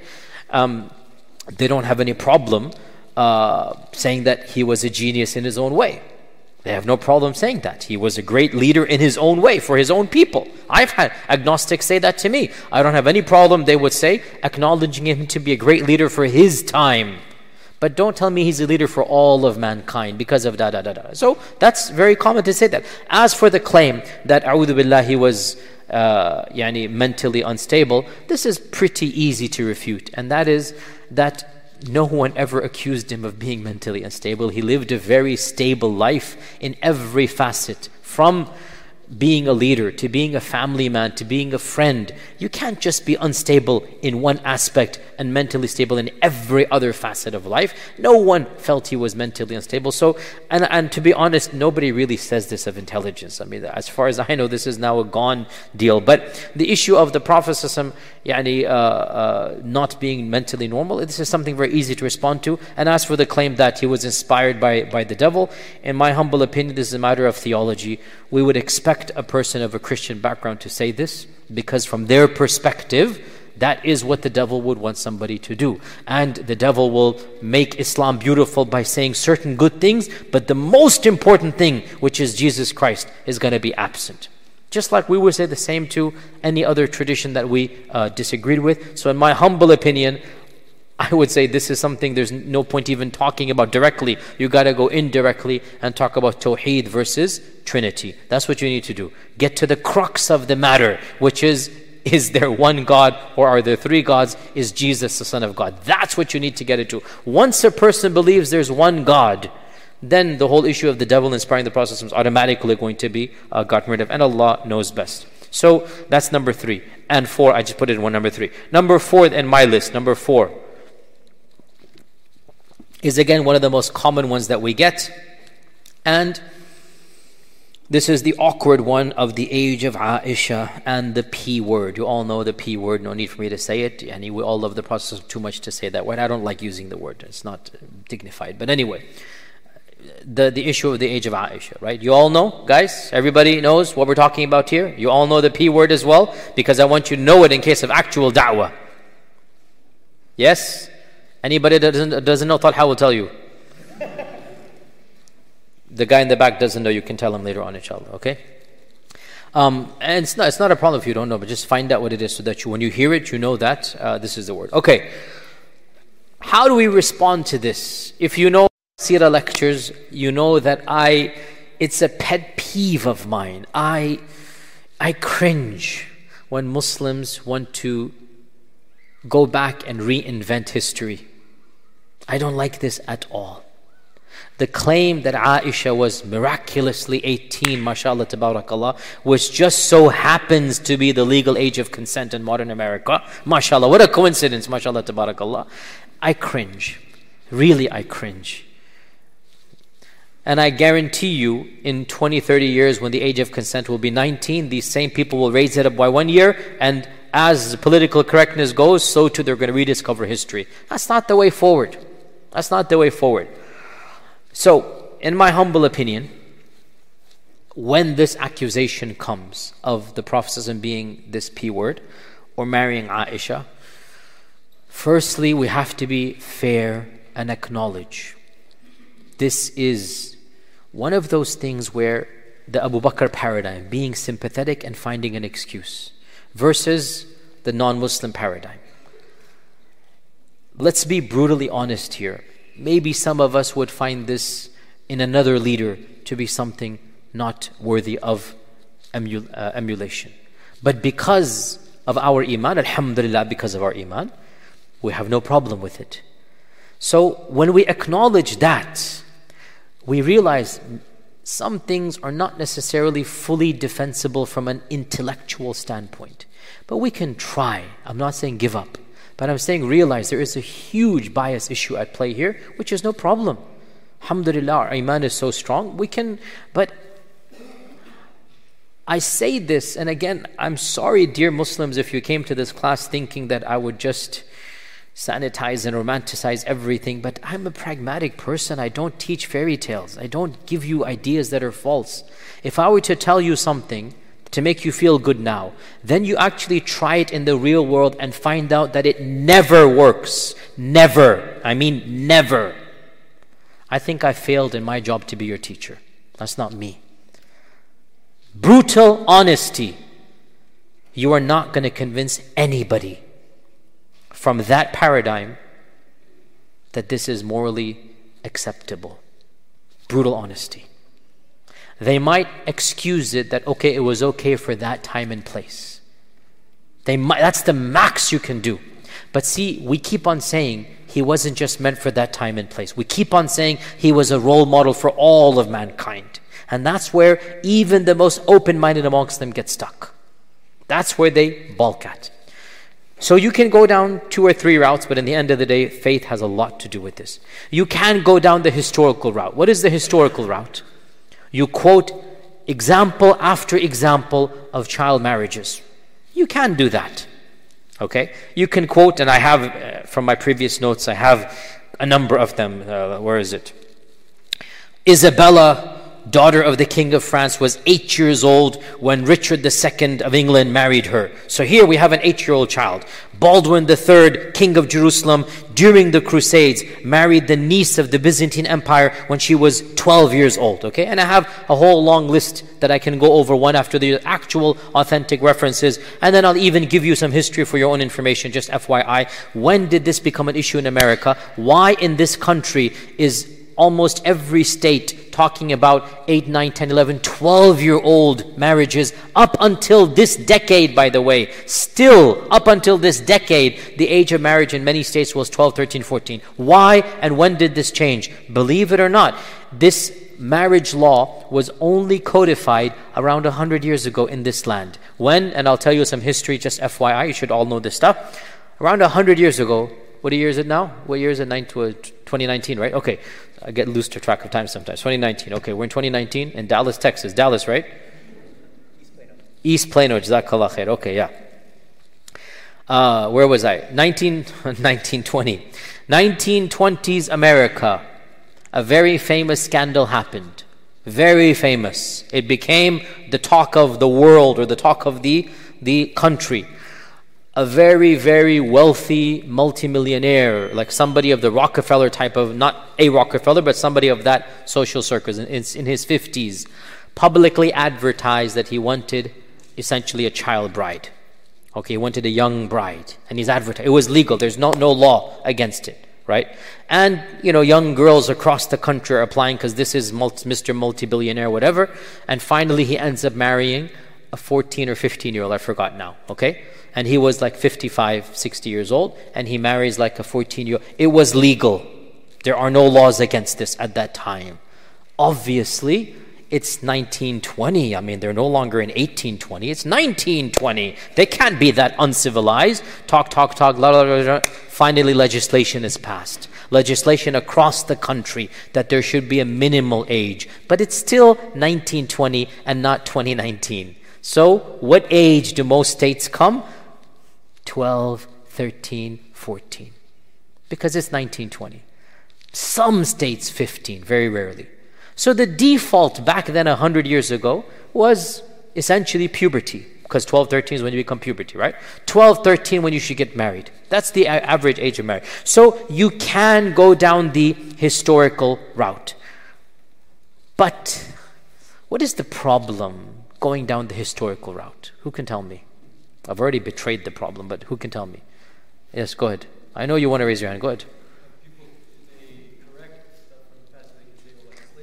Exactly. So what if it happened a hundred years ago? Your prophet is not meant to be something of the past. That's the whole point. You can quote me a million examples. You are telling me that he is meant to be rahmatan lil alameen, not just for Medina of the 7th century. And and then they have done this and I've had this and maybe you will as well. Would you marry your 9-year-old daughter to a 57-year-old man?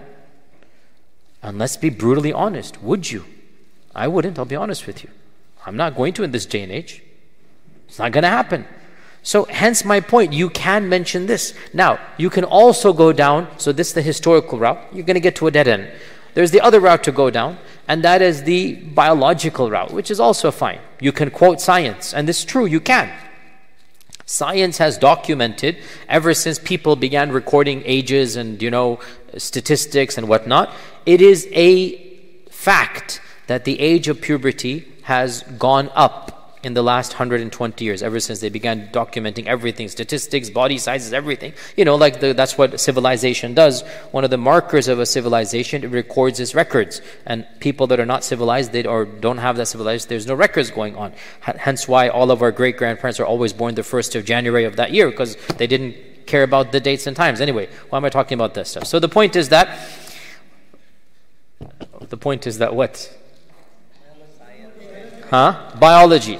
Biology tells us, without a doubt, that puberty has risen by around a month every year for the last so many years, right? So, the average age of puberty a hundred years ago was much before is now. Therefore, extrapolating back 1,400 years, we say, what's the problem? And, and, that's Aisha, when she reached puberty, she reached puberty at the age of nine, by the way, that's the whole point. Why did she wait till nine? Why did the marriage consummate at nine? Because that's when the menses set in, in her case, right? Now, in our time, nine is not the typical age of menses. It's 11, 12, that's the typical age. Nine, it still happens, but it's not the typical age. So the point is, we can go down this route, but once, and, and we can say, and we can contextualize, it varies from culture to culture and time to time and place to place, and that's fine. We can also say, even the worst critic of the Prophet ﷺ at that time frame did not find it problematic, and that's true. That is absolutely true. That even those who rejected Islam, for them this was no big deal. It's not something on their register register as being abnormal or immoral. That is all true. But like I said, at this stage, you're preaching to your own paradigm. So we have to be honest enough to acknowledge that. You know what? I understand you're going to find this problematic. The only thing I go with is, is this, and that is that look, it was a different time and place, and our religion does not say that this is, needs to be uh, resurrected now. And I say this that in our modern uh, fiqh, we are allowed to put a higher age limit and leave it at that. There's not much more you can do in this regard. And again, this is my brutal honesty. I mean, if you feel otherwise, then best of luck to you. May Allah make it easier for you. I don't think you can really go beyond either the historical or the contextual and then leave it at that. This either appeals to you or not. And in the end of the day, you either sympathize with this individual and find excuses as we do, or you don't, in which case you're not going to. How else are you going to rationalize this? Because again, let's be honest here, because they do ask you this question Would you do it now? Would you? You all know the answer to that. So, now, by the way, one could say, if I found somebody like, you know, the Prophet, I would do that, okay? And that's a valid answer. Nobody can deny that. But yeah, go ahead. Yeah.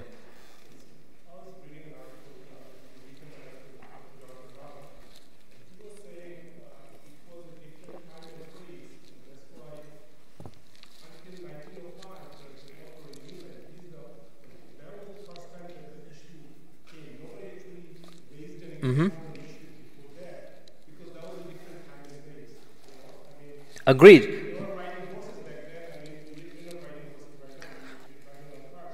Agreed, but as I said, as I said, at this stage you're preaching to the choir, because they will say, he abolished slavery, did he not? Yes? that was a trick question. That was another problem that is not on the thing. Uh, I could say, let's not talk about that example. Slavery is tomorrow, by the way. Please, everybody come Jonathan Brown's lecture tomorrow for Maghrib and Isha. That should be interesting, inshallah. They would say he abolished not slavery, but uh, alcohol, right? If he could have abolished alcohol, which was endemic, why couldn't he have also shown us what age group to marry? So, why are you contextualizing one and not the other? And that's what I'm saying you are preaching to the choir at this stage. The only people that will fully be convinced by this are those that are already, and it does work amongst our own youth that are a little bit confusing, uh, confused, maybe they're confusing as well. Uh, it will work for them, no problem. Inshallah, they have some iman, they'll understand, okay, I understand that. But in my humble opinion, somebody who has already rejected is not going to be convinced by these issues. That's my analysis, and Allah knows best, okay? Yes, brother in the back, yes. Uh, your, your voice is not coming to me, sorry.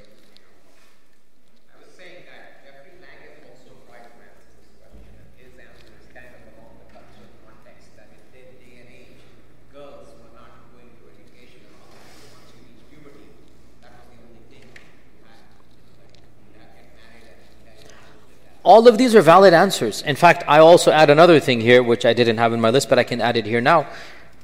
You seem to be concerned about her age. She was never concerned. She never complained. She lived another 50 years. She never found it problematic. She had nothing but the fondest memories. Are you going to care about her more than she cared about herself? More than her own parents? More than her own cu- culture? No. So who are you to come and impose your culture, right, onto a previous civilization and culture? So we can reverse it around. And again, all of these are valid. I'm not saying they're invalid. I still say you must already have some sympathy to this individual or paradigm. Yes, go ahead.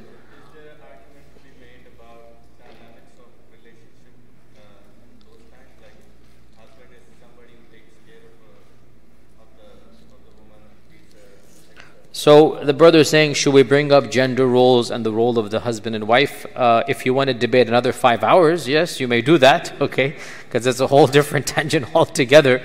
But yes, it is also true um, that you wanted to make sure that your daughter would marry the most suitable and qualified man. That is her best chance of survival. And who better than the Prophet ﷺ from every aspect? That's why we thank Abu Bakr for his wise decision. We thank the Prophet ﷺ and Aisha, they all got along fine. Of course, that's true. But who's going to believe that? Only those who are already sympathetic to the paradigm. So again, we're kind of going in that infinite loop here. So point number five here. Issue number five. the highly problematic massacre of the Banu Qurayza.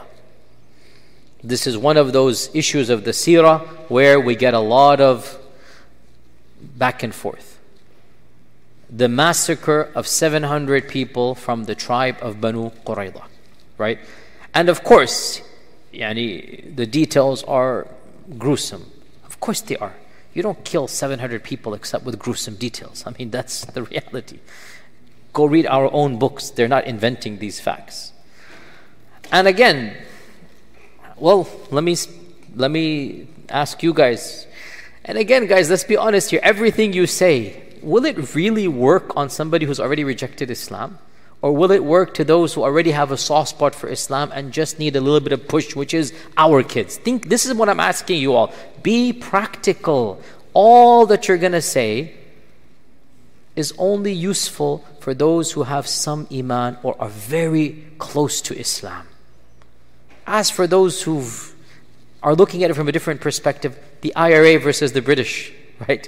The French resistance versus the it depends on which side of the aisle you're on. We are on the Islam aisle. Alhamdulillah for that. Alhamdulillah. We're on the side of Islam. So everything is justified. It makes complete sense to us. But what do you expect the Bani Israel of our times to look at? What do you expect them to do?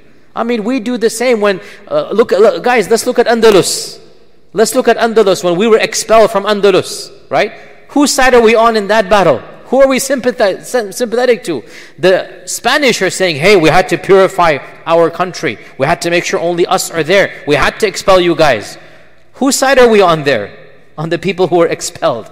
So let's be fair here and, and understand in the end of the day, groupthink, inbreed biases. We have our own paradigm, they have their paradigm. So I'm already telling you my answer to this. There is no answer. But anyway, let's hear your answer for those who are on the fence those who are already sympathetic to our paradigm.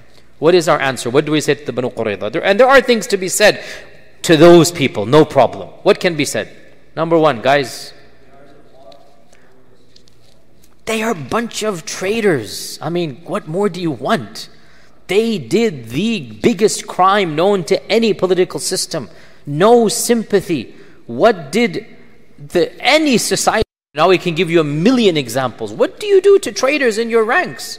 Every society does this, and at the most sensitive time. So, why defend it when there is no need to catch, to sugarcoat it? It is what it is. That's exactly what it is. Everybody does this. You summarily execute traitors at times of war. In fact, our Prophet did not do that. He did not summarily execute them. He surrounded them. This is point number two, by the way. This also needs to be said if you want to talk to somebody within our own paradigm and they're already sympathetic. In his generosity, he said to them, You tell me what should I do? And they said, Choose another judge, not you. You should all know this from the seerah. So he said, Who do you recommend? They said, Sa'ad ibn Abi Waqqas. I mean, uh, Sa'ad ibn Mu'adh. Sa'd ibn Mu'adh. Okay? So, who chose their own judge? They did. Not the Prophet. They were the ones who chose their arbitrator. They felt, and Sa'ad and them were close buddies and friends. Sa'ad was their homeboy, mashallah, right? Sa'ad was their guy. Sa'ad was their buddy from back in the day. They felt he's going to take care of us. So, the Prophet didn't pronounce the verdict. This is a very key point. By the way, even if he did, we would have defended it. I have no problem with me, but I'm saying he didn't. In this case, he didn't. He did not pronounce that verdict. It was the people whom they chose. And the Prophet had no say because Sa'ad, the famous story, the famous story that when he came and he was, of course, uh, sick and dying. As you know the story, you should all know the story. He was bleeding to death, and he came on a camel, not on a camel, he came on a donkey. And uh, the Prophet said to the Ansar, Stand up to greet your leader, stand up to greet him, show him honor, he's coming in this state. So they all stood up to greet him. قُومُوا إِلَى سَيِّدِكُمْ And uh, the Banu Qurayza were on one side, and the Prophet was on the other side. So he said to the Banu Qurayza, Do you agree that you will listen to my verdict without any question, like this is binding on you? And they said, Yes. And on the other side was the Prophet. ﷺ, and he couldn't say, Do you agree that my verdict is going to be binding? He couldn't say that. So he looked down at the Prophet ﷺ and he said, And the other side is also in agreement? Like the adab that he had, right? At-taraf al-akhar is the other side in agreement? And subhanAllah, the iman of Sa'd, right? Like he's looking straight at them and go, Do you agree I'm the judge? Yes. The other side is also in agreement? And the Prophet said, Yes. Then Sa'd said, In that case, my verdict is as follows. And he gave the verdict. Everyone who is an adult male shall be executed. And the Prophet then said, Your judgment, O Sa'd, is the judgment of Allah from above the seven heavens, meaning this is what Allah wanted. And you're the one who said it on your tongue, not from me, not from Allah. Allah used you to say this verdict. Your verdict is the verdict from the seven heavens, means you have done right. But who chose Sa'd? They did. So, and, and by the way, again, the Torah, the Injil, every qanun of the world, it has the same verdict for traitors. These were traitors at the most. Now, the response goes, "Oh, but not everybody, you know, uh, agreed to this. There's a bunch of, of, of, of, you know teenagers in there." And the response is, "That was the law of the time." Again, you are your group, your people. Your people betrayed, and you went with them. You could have walked away. And I mentioned in my seerah lessons, if you listen to it, I hope you guys listening to that seerah and some seerah. I mentioned in my seerah, three of the Yahud were not executed. Three of them. Because they vocally protested and they did not participate. And they said this is treachery. This is a key point that you can mention here. Those who did not agree to this and they walked away, they were spared and they were not killed. So the fact that they all agreed to betray Islam at such a sensitive time, they deserved what they did got. And again, I don't have any problem. And if they don't agree, I fully understand. What do you expect? We would not agree on the other side as well. Like I said, Spanish expulsion, and there were deaths, and there was persecution. To this day, some Spaniards justify and to this day, our hearts are with the other side. That is what happens in war. You sympathize with your people, and you don't sympathize with the with the other side. So we say we can try to contextualize, we can try to do that, and at the end of the day, we say the message needed to be sent. Don't mess with the Muslims, don't betray the Muslims. You need to send a message that nobody else should do this. And the message was loud and clear, and the message was needed, and I have no problems with that. So that's, I don't have anything else to add. You have anything else to add to this? Yes, go ahead.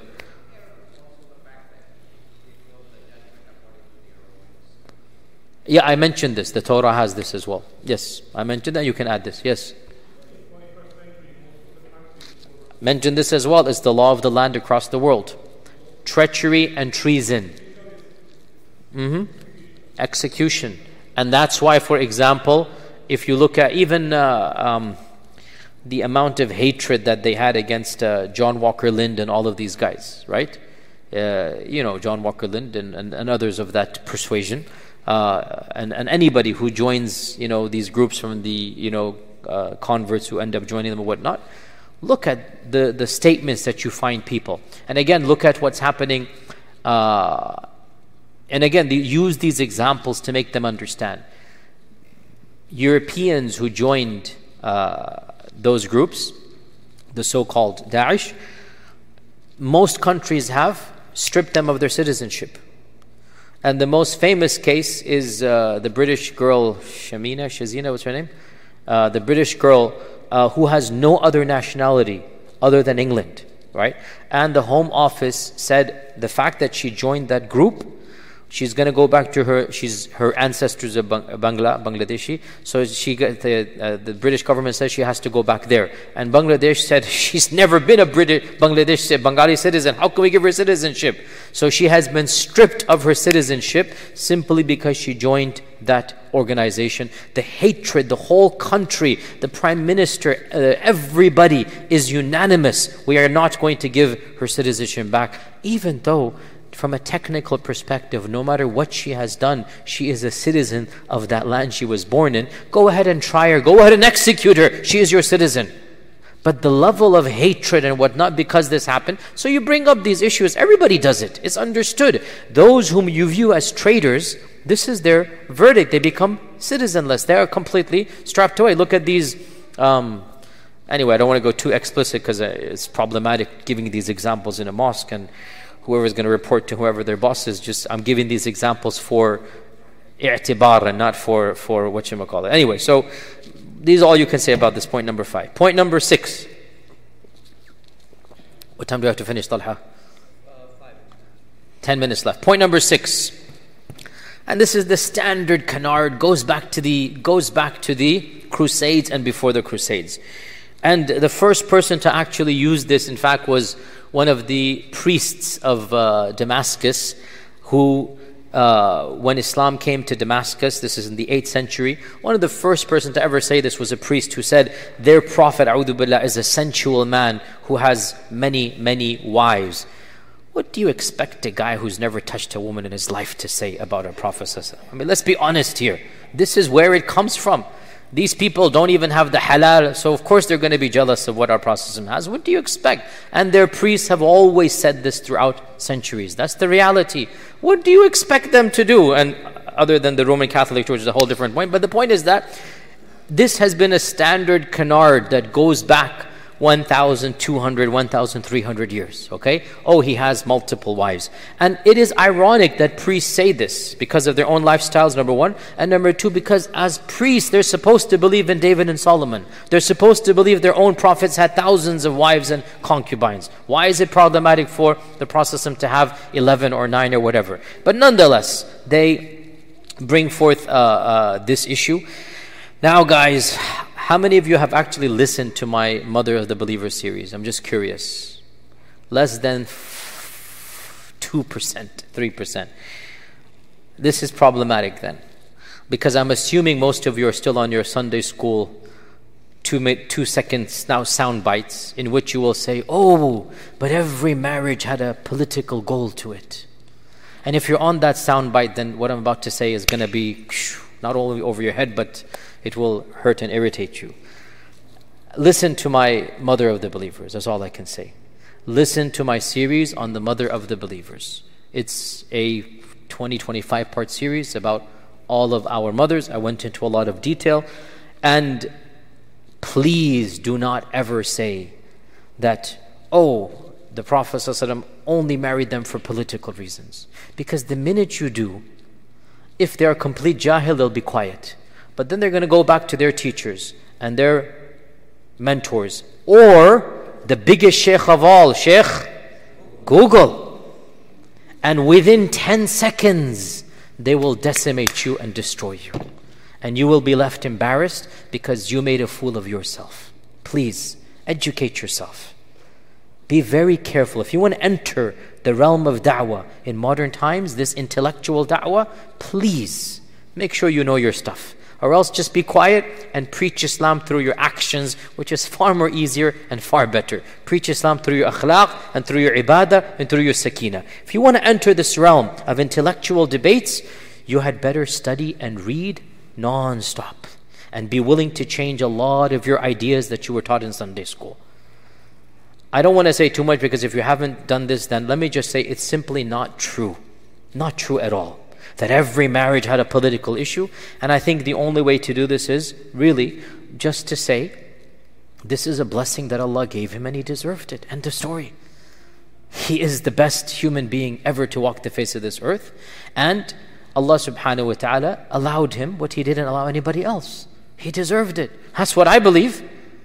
And it makes complete sense. I have no problem with that. Now, the minute you try to justify, the minute you try to preach something contrary to the truth, and somebody just reads Sahih Bukhari, not even Ibn Hisham, just reads the most basic books that we are not taught in Sunday school because, again, if you listen to my seerah, we are taught to sanitized version of the seerah. We're not taught the raw seerah, and again, that's another problem altogether. But what's wrong with it? Yes, he did. So what? Allah tested him in ways that we don't want to be tested, and Allah blessed him in ways as well. He deserved it. So what? Leave it at that.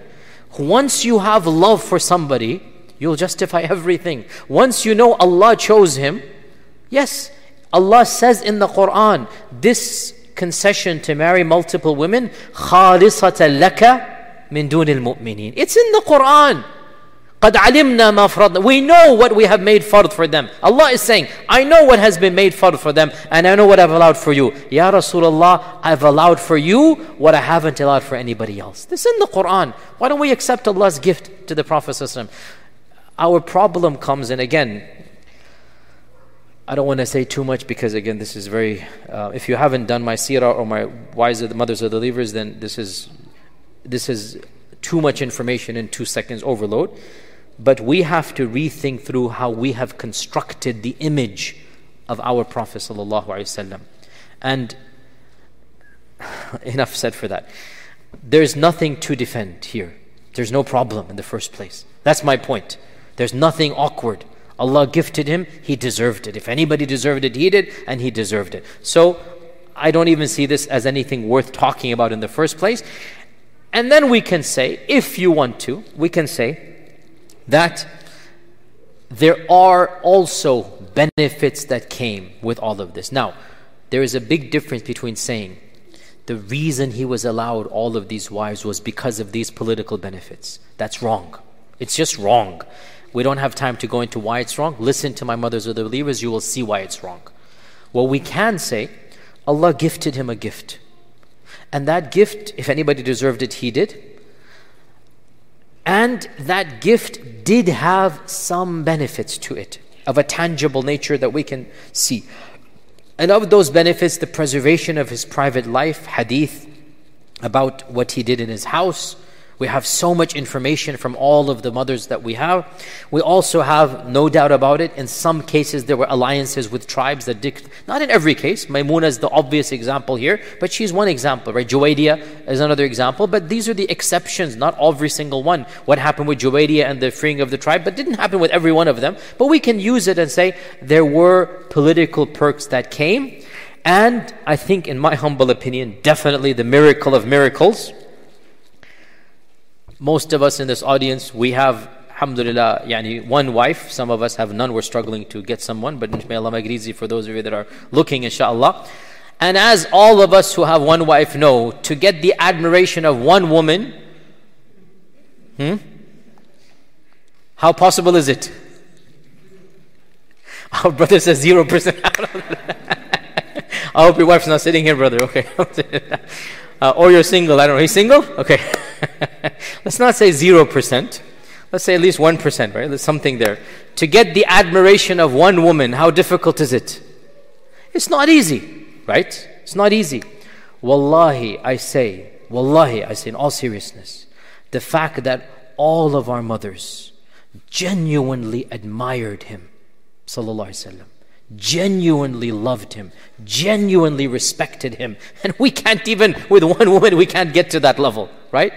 And he had so many wives, and all of them had nothing but the utmost admiration. That is a miracle. Wallah, it's a miracle. That doesn't happen anywhere else. Anywhere.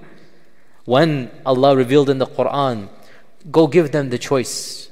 I'll divorce you and give you the world or stay with me and live difficult lives. How many chose divorce and to be given the world? How many? Zero. That's the miracle there. Why do we have to be embarrassed about it? What is there to be covering up about? That's the miracle right there. That's exactly the raw iman that our kids need to hear. Don't be embarrassed. Yes, our Prophet went through a lot of difficulty. He lost both parents, he lost uncles and grandfathers, he lost his children, every child he buried. He lost so many people. So what if Allah made the world easy for him in one aspect and gave him loving wives? So what? Why do you have to be embarrassed about that? What is there to be? Eh, this is a blessing Allah gifted him. He deserved it if anybody deserved it. So stop getting awkward and embarrassed over something that doesn't need to be embarrassed about. Allah says in the Quran, I'm allowing this for you, not for anybody else. This is explicit in the Quran. End of story. Now, who's going to understand this? Somebody who already has the open mindedness and the belief that this person is a great person. We understand somebody outside is going to say double standards. Of course, they're going to say, we would say the same thing when we look at their cults and their false religions and we say their leader does this and he does that. We would say the same thing to them. So let's be honest here. When there's a cult and the leader does whatever he does, right?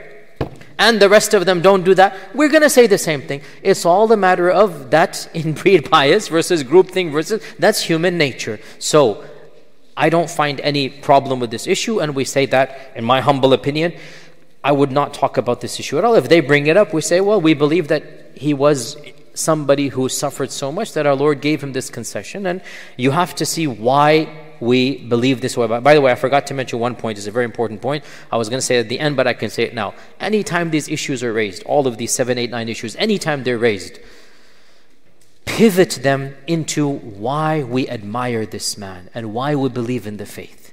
Rather than spending half an hour talking about the wives of the Prophet, talking about the Banu Qurayda, waste of time. Give the two second response and then say, but you know what? For me, that's not how I view our Prophet. That's not what I think of when I think of him. Do you want to know why? Now you get into the our paradigm, the Abu Bakr model, the Iman model, and you talk about Allah and the Quran and the Messenger and all of the positive of Islam, and then hope and pray that something you said attaches to his fitrah and he starts getting more curious. That's all you can do. And again, here's another point. I know it's getting almost to the end. Why do Muslims violently defend the honor of the Prophet ﷺ so many times? Why do they get violent when they want to defend in their love? Okay, this is the question ICNA asked me. um, interesting question, don't you think? You tell me, why do you get violent, guys? How do you respond to this question? Why do people, the Charlie Hebdo case and this case and that case, and it's mutawatir across the globe, right? I mean, it's not just a one off, right? These non Muslims say, What is it about your Prophet that causes your people to go berserk? That's the question they ask. What do you guys say? Yes?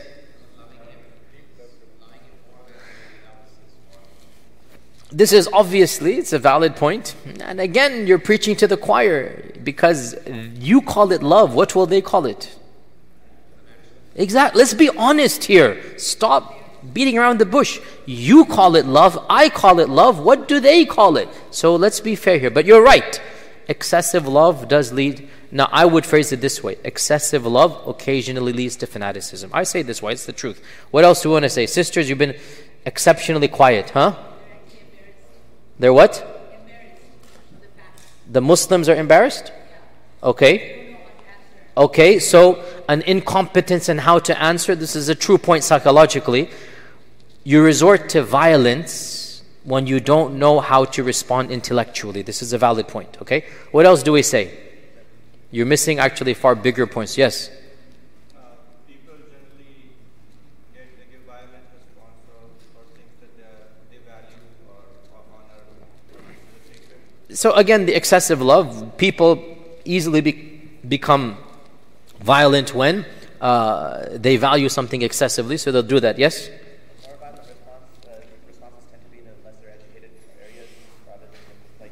E, that's a very iffy, iffy, iffy thing. Generally speaking, those who end up joining and doing these types of things are generally educated people. Generally speaking. Sometimes, maybe in the Charlie Hebdo case they weren't, but generally speaking, they're middle to upper middle class. Yes?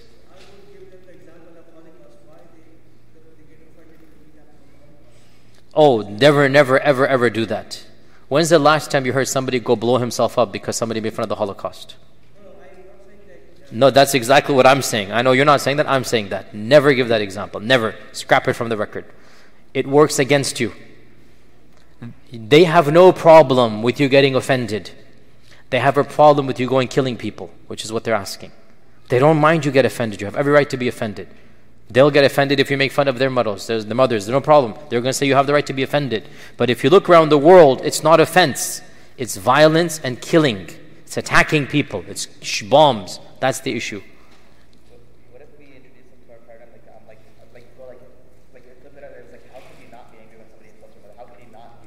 Be angry. You don't have to kill people. How can I be excessive? Whoa, guys, Talha, keep him in check, man. Rein him back. Be careful. Make sure his passport's with you. Okay, anyway, go ahead. Bismillah.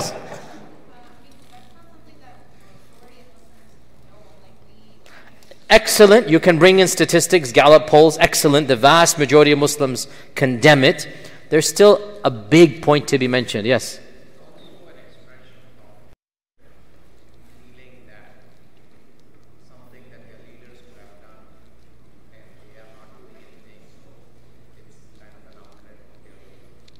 Valid point, but I think, in my humble opinion, you're missing the big, big, big, big point. I'll mention it because time is limited. Muslims, especially in these lands, are already a disenfranchised minority. They already have a lot of political pressure and tension on them. So their fuse is already short. This isn't a justification, it is a contextualization. Always say this this is not a justification, it's a contextualization. If an already embittered, an already bitter, an already disenfranchised community that is being legislated against, that is being stereotyped, that is being mocked and ridiculed, is further subjugated to their most sacred icon being ridiculed in this manner, then no justification, but there is a provocation that will result in a backlash. And what you can do, and I've done this actually in public lectures, is to give an example that they can understand. That imagine uh, a racist, you know, person or rich, you know, uh, capitalist Wall Street banker, racist, well known, walks into a neighborhood that is of a different skin color than he is, you get the point, stands on his Rolls Royce, and begins insulting with the most vile terms, using words that we're not going to mention at all, but begin with the letter before M, and you mention these uh, things, right? And he uses these words. Now, what's going to happen, we all know. Is it justified? No. But what has he done? He's provoked a group that's already embittered, embittered, already disenfranchised, already. So, this is what is happening that you have a group politically, media wise, socially, they're on edge. Now you have somebody come and then provoke them even more. No justification, but there is a context from within which this is coming. It's going to backlash and come back and hit them. I always mention this as well. It's not a justification, it is reality. So, inshallah, with this.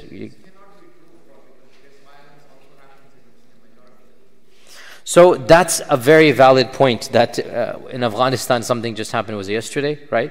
And Pakistan, it happens all the time, which I don't know. I'm a Pakistani as well. I don't understand what our qawm is, what's up with them. I have no clue what's going on. There's something in our blood. I don't know what it is. But I don't understand. Why would you want to go and blow up another masjid on Jumu'ah because of it? It doesn't make any sense to me, you know? So the point is that you are absolutely correct that this notion of disenfranchised, nonetheless, that having been said, let me just push back a little and say, this did not happen a hundred years ago, did it? Even though non Muslims did make fun of our Prophet 100 years ago. So, what has happened in the mindset, even of modern day Pakistan? What is going on? I would say it is overall this notion that we are being attacked from all sides, whether it's true or not, but that's the notion. We're under siege, everything's happening. And so, when this last straw happens, they become so berserk and angry that this does happen. I do think modern politics plays a role in this in the end of the day, all you can say is sometimes excessive love does lead to excessive fanaticism, and excessive love, when it's kept in check, is something that is healthy. When it's kept in check. You want to love your Prophet more than anything else. So there's nothing wrong with that. It's only excessive love. Anyway, to conclude, I hope I haven't done more damage than good. we'll find out, inshallah. But you want me to come, I will not sugarcoat. I will preach what I feel is my experiences and whatnot, and I feel that uh, I would do a disservice if I weren't honest with you. So the last two, three hours have been a dose of my version of honesty. I hope that inshallah there was of some benefit. If not, you can blame Talha for inviting me and, uh, and coming to ICNA for this event. I hope that inshallah, uh, any other questions you have, actually I'm in this community, so inshallah you can come to me. There's no time. Is there time? I don't know. What time is the adhan? Hmm? In three minutes. Go ahead, quickly go ahead.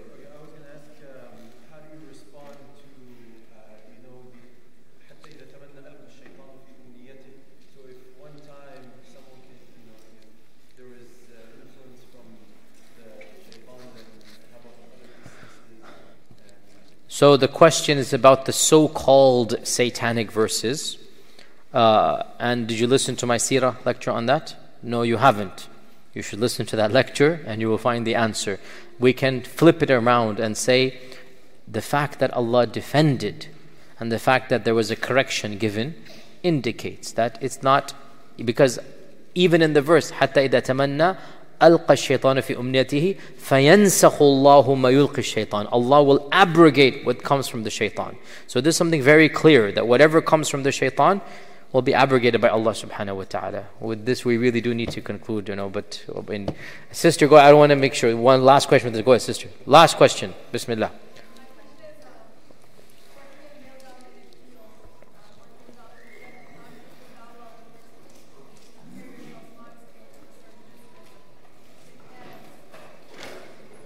So the question is that in a male-dominated field, a sister, how does she give da'wah, uh, you know, in this environment? And I go back to my first point. Da'wah is primarily given through your manners and your akhlaq and not through your speech. So embody the femininity of Islam through your haya and show them what it means to be a female Muslimah in a male world through your gaze, through your modesty, through your dignified interactions, and hope that inshaAllah ta'ala something clicks in their fitrah.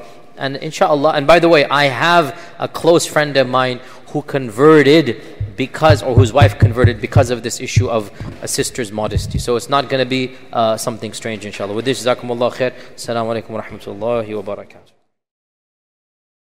لا يزال الخير حيا لا يزال. إن في الدنيا سلاما وظلال. أخبر الأيام أنها في وصال. قم بنا وانظر لآيات الجمال. قم بنا وانظر لآيات الجمال.